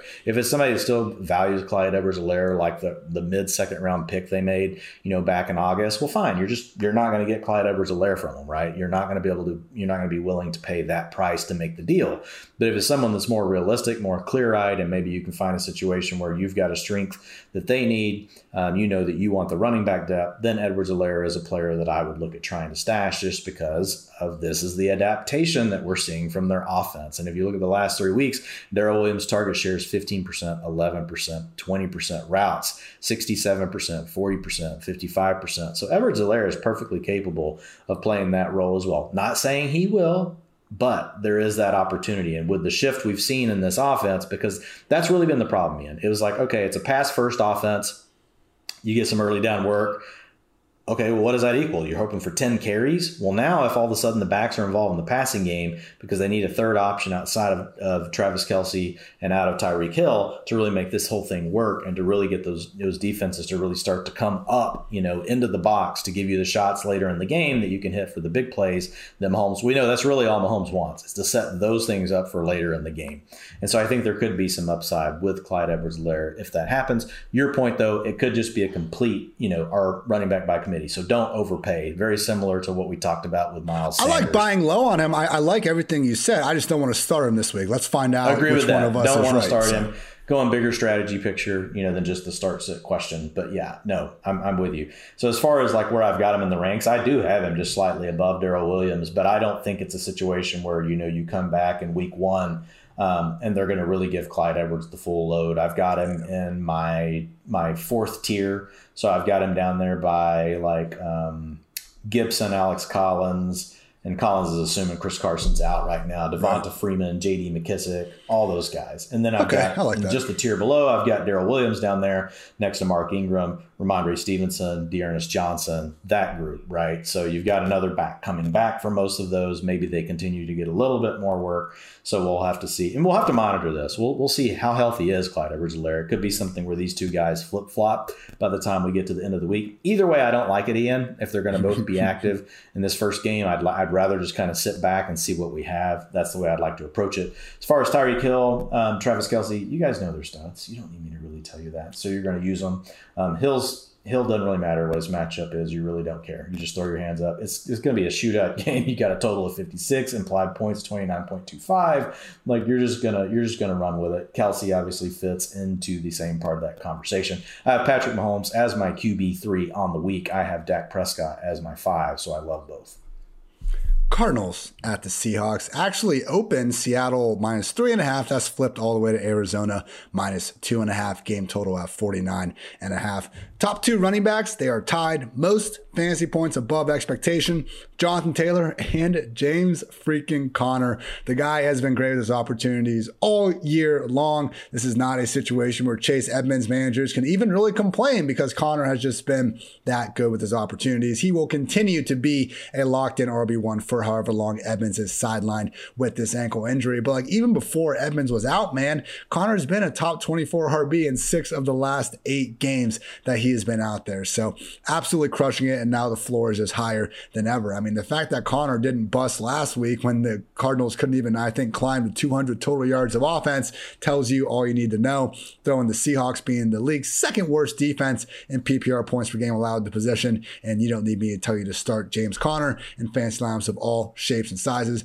Elsewhere, man, it's just rough because this offense is really a shell of itself without Kyler Murray. It seemed like he's getting closer to come back. He practiced last Friday. Was a game time decision, but Cliff Kingsbury again kind of declined to truly just say like, "Hey, Kyler is going to be out there," and I believe as I pull it up. I believe their bye is actually next week. So it really could be until week 13 that we see Kyler, that we see Hopkins back in action. Yeah, their bye is in week 12. So something to keep in mind with that. Because this offense without Kyler, man, it just becomes like the complete horizontal rate. This is no no air yards going on with Colt McCoy. 5.9 yard average target depth. The only guy more throwing the ball in a lower target depth Andy freaking Dalton this year. So Kyler Murray is at 8.4, which ranks 18th out of 43 qualified quarterbacks. So AJ Green, we have seen when they don't have DeAndre Hopkins on the outside, Green just cannot separate, cannot get open on his own. And when he is now relied on as the lead outside guy, he can't make that happen. Christian Kirk can make it happen, but it's just not that great that he's not getting the same sort of fantasy friendly targets I think he was seeing with Kyler Murray. Rondale Moore last week, just 33% of the snaps. And you might say, well, Ian, that's because he was coming back from a concussion and neck injury and it was a game time decision. Then what's he out there to begin with, man? It's not, not an ankle, it's your neck or it's your brain. Let's not go and put this guy out there for a limited amount of snaps and say, oh, we're trying to keep him healthy. If you're truly worried about his neck and brain, he shouldn't be out there in the first place but certainly can't play Rondale right now. So James Conner starting with all the confidence in the world. Christian Kirk, I think, deserves upside wide receiver three treatment. Otherwise, I am good with this offense, assuming Kyler and Hopkins are going to be out. Dwain, Russ came back next week. Last week was not cooking. And it was unfortunate, man. Tyler Lockett, DK Metcalf, number one and number two on the week in unrealized air yards. I admit that Russ did not look good. I mean, we could say that he is coming back, you know, too early. Maybe he's not the same guy. At the same time, we can't really sit here and say we're we're benching Metcalf and Lockett. Yeah, I, I, mean, I think you hit the perfect, you know, um, note with just talking about their un, their unrealized air yards. You know, I've got DK Metcalf as my wide receiver nine this week. I really don't care. I've got Lockett as my twenty. Look, these guys both carry boom bust every week, but you know the booms are really big, and so you can't try to pick weeks that you're going to use or not use them. Obviously, with Metcalf, you're never going to do that. I know we have some folks that I get a lot of start set questions with Tyler Lockett's name in them. You know, that, so it's just it's a normal thing. So I've got Metcalf at nine. Tyler Tyler Lockett at 20 right now. You know, I put Tyler Lockett, you know, in that range. You know, I've got him below Brandin Cooks, but I got him right there with Mike Williams because that's kind of where we are with Mike Williams right now. Um, you know, and I've got him ahead of, you know, like a Michael Pittman by just a little bit, a little bit ahead of a Jaylen Waddle. Like I wouldn't argue if you wanted to start those two players over Tyler Lockett. Like, you know, they're good in their own right, all in the same tier. But I still, the bottom line is like Tyler Lockett can't be probably much further than like your wide receiver 24. He still should be in most starting lineups. Because believe me, you don't want to be the dude that's got Tyler Lockett on the bench whenever, whenever he does his 120 yards and three touchdowns thing. Like, you know, yeah. you drafted him or you put him on the squad. Like, you need to have him out there unless you're just in a, you know, a shallow format where you got a lot of other options. Russell Wilson, I got at QB 11 for the week. It is a bit of a tough matchup this week against Arizona. Uh, it'd also be better if we did think it was going to be more of a shootout with a healthy Kyler. We may not get that. So this could be one of those games where it just kind of grinds to a halt. That's been the thing with the Seahawks, Ian, is we just don't get enough volume and it just continues to show through. Like Shane Waldron was like the offensive coordinator I was the most excited about this offseason been a complete bummer. Who knows how much of his fault it is? It's probably Pete Carroll, you know, really in his ear, driving a lot of these things. But like this is this is like a 1990s offense. Like that's what we're back to with the Seahawks. It's it's like Pete Carroll's just like reliving the good old days, you know, what things were like in the 90s. But I mean, it's like if you look at their first down run rate, like they're in the bottom five. You look at how much they run the ball inside the five, they're in the top five. So it's just a, it's a situation where they want to run the ball. They don't even really have good running backs. Um, you know, they want to slow the game down. They want to do all these things that like seem very, you know, and it's not like Seattle's really built to do this stuff. And this isn't, this isn't, that's what's interesting to me with Pete Carroll. Like, does he think that he has the same off? Does he think he has the same team that he had 10 years ago? Right? When he was winning Super Bowls, you know, whenever or whenever he did win a Super Bowl and he had a good team every single year, right? He doesn't have the Legion of Boom. He doesn't have all those things that really enabled stylistically a lot of, uh, you know, the way he wanted to coach for those things to play out. So, it is what it is, though, right now. So I, I will say with Alex Collins last week, we had Rashad Penny out of the mix, and it was really just him and Travis Homer. And Collins handled 91% of the rushing attempts. The way the game went, it didn't work out that 91% equaled a lot because they were getting smoked the whole time. But that is a positive development for him. So if for some reason we do have Chris Carson out again, I think we can depend on Alex Collins a little more than what we were going into the bye week. I'm going to put him, you know, fringe low end RB2 you know, Ian, I know you've got low end RB2, you know, that market's cornered. So fringe low end RB2 is where I would put Alex Collins um, this week. And then Gerald Everett, you know, we talked about him on the Waiver Wire show, so I won't cover too much. But basically, look, he's taking that job over. They need a third option. Um, to really get things going to help loosen up coverage for the other two players. So he will be a mid-range tight end two this week. But if he hits, he gives you that low end, you know, tight end one, mid-range tight end one upside got some barks out of PFF Lily and Django the Chewini there. So never know, Dwain. Gerald Everett week crazier things have happened. Real quick on the Russell Wilson thing, I read a really good article from Steven Ruiz, always doing awesome work at The Ringer. I know he's pals with Seth Galina and our two High uh, crew at PFF. But basically, um, Steven was breaking down just the difference with Russell Wilson kind of why the marriage hasn't worked with Shane Waldron.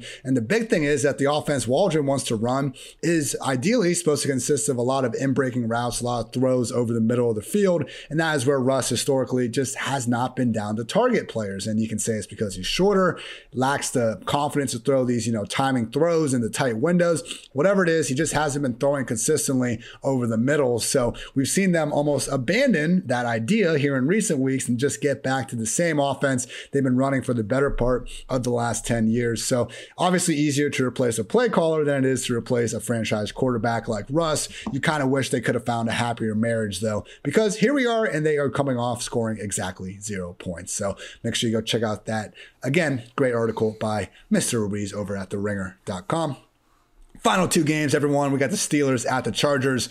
LAC sitting as six point favorites, opened as two and a half point favorites. Game total at 47. A lot of COVID stuff going on here. Obviously, Big Ben on the Steelers side of the ball. But now we also got Joey Bosa and Jerry Tillery potentially out for this week on the Chargers defensive line. So obviously, it would make things even easier for Najee Harris. This year, nobody has had a higher average depth of tackle than the Chargers, 4.68 yards on average behind the line of scrimmage where they are making that tackle. So with Najee, the usage is literally as good as anyone could hope for. He is averaging 22.5 expected PPR points per game. The only marks higher than that over the past three years were 2019 and 2020 Christian McCaffrey. I understand Najee does not have the same sort of efficiency. He's not as good as Christian McCaffrey, but we're still seeing a top five, top six running back because volume means that much in fantasy land. Obviously, no Joey Bosa. That's going to be huge for the Steelers attempt to establish that old run. Also, got to look at Diontae Johnson. I'm not going to take away too much from the targets last week of Mason Rudolph under center. Diontae did still see 13 of them working as the number one guy. The three wide receiver set with Claypool out of the picture. Diontae, James Washington, and Ray Ray McCloud also have Pat Freiermuth. Unfortunately, though, only 62% snaps. Ebron didn't come back into his normal role, but they also kept Zach Gentry also, you know, heavily involved because, of course, you got to do that. So with Freiermuth, he still had nine targets, but I'm wondering how much of that was Mason Rudolph throwing the ball 50 times and how much of that was Freiermuth still being a featured guy in the pass game. So I'm not worried about the fumble at the end of the game. I'm not worried about Freiermuth, you know, not having the talent to like make the most out of it. We're just looking at that opportunity, Dwain. And at, at tight end, we got to hit certain numbers, and he is at risk of not hitting those as long as Ebron is going to be active. So Freiermuth, I think if you want to be kind, you can put him in that Dan Arnold kind of that tight end one borderline tier we've talked about several times already. I might even put him one spot below that because again,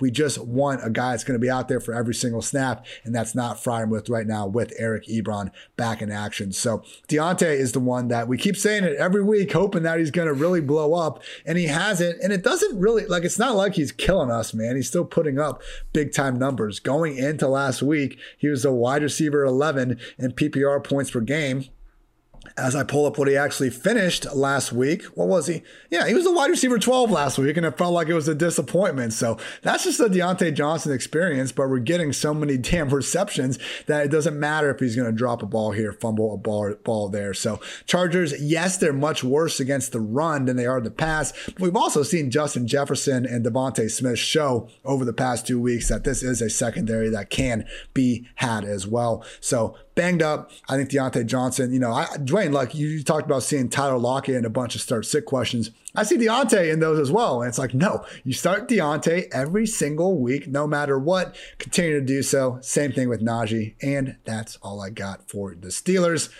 Dwain, let's talk some Chargers because I know it's been rough for our guy, Mike Williams. I would invite everyone to go check out PFF's own Seth Galina's piece on PFF.com talking about this offense and the problems that they've had, largely because Lombardi, their offensive coordinator, is essentially asking Justin Herbert, who has truly one of the strongest arms in the entire league, to run an offense more set for 40 year old Brees.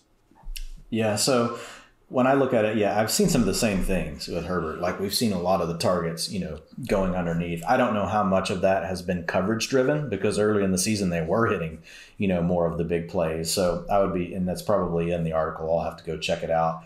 But yeah, as far as you know, looking at these guys from a fantasy perspective, Austin Ekeler, like you know, I don't really need to talk a lot about it. It's not a great matchup against the Steelers, but what does Austin Ekeler get that negates really any sort of matchup that we worry about? He gets a lot of receiving uh, opportunities, so he's going to be fine.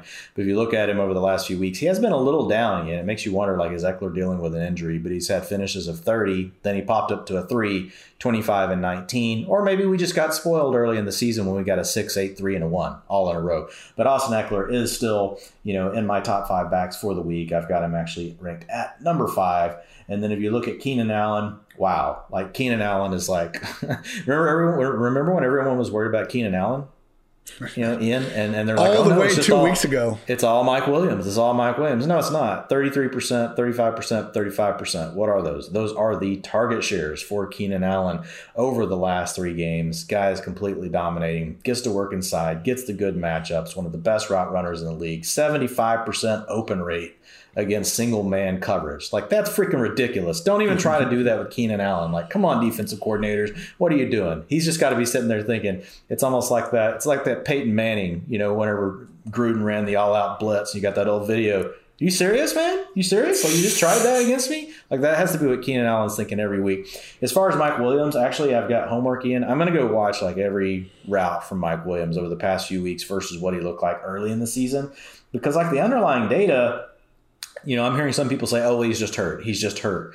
But when we look at the underlyings, like he's still he's getting open. Like he's doing things like that you wouldn't think like a non-healthy player. He may not be 100%, but we have people play less than 100% all the time in the league. I still lean to the fact that, you know, we've got a passing offense with a good young quarterback they throw it in every single scenario. Mike Williams is probably going to be okay. Now, like I do have a little bit of a doubt because Mike Williams is a player that historically, until this season, we have seen him be an underperformer, or it could just be the injury. So I'm going to try and take a closer look. I don't know though, Dwain, because We've yeah, always ahead, seen him overperform relative to the targets he gets. This is a guy with a thousand yard year, with an 11 touchdown year. That's true. And he never had more than 90 targets before. So even if he is, I'm honestly surprised that he's still separating well. He's never been a big time separator. What he is, is a six foot four, 225 pound monster with top five draft capital that's largely dominated when given ample target opportunities. But when he's had,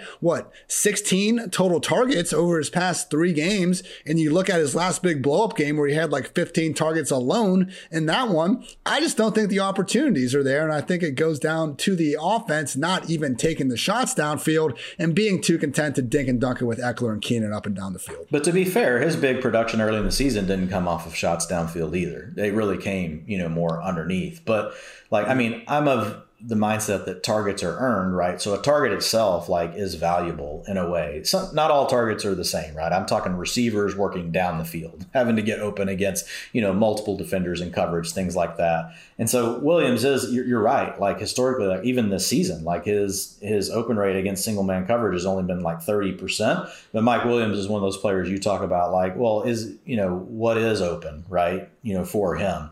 Um, so it's not so low that it's terrible. But this last week, it did kind of surprise me because he was actually, you know, he beat single man coverage 60 percent of the time, and it was actually a pretty big sample size. That was 15 routes and he only saw five targets. So it does make me. It's like I. It's like what is going on? Why are they not targeting him? If he is getting open, even if he's not, like to your point, you can. He's the kind of guy you can throw open. They were using him more in the short and intermediate passing game early this season, so it wasn't like he had to just be a deep field stretcher to really get his points. But I've got him at um, wide receiver 21 this week. You know, it's not the greatest matchup whenever you look at it against the Steelers.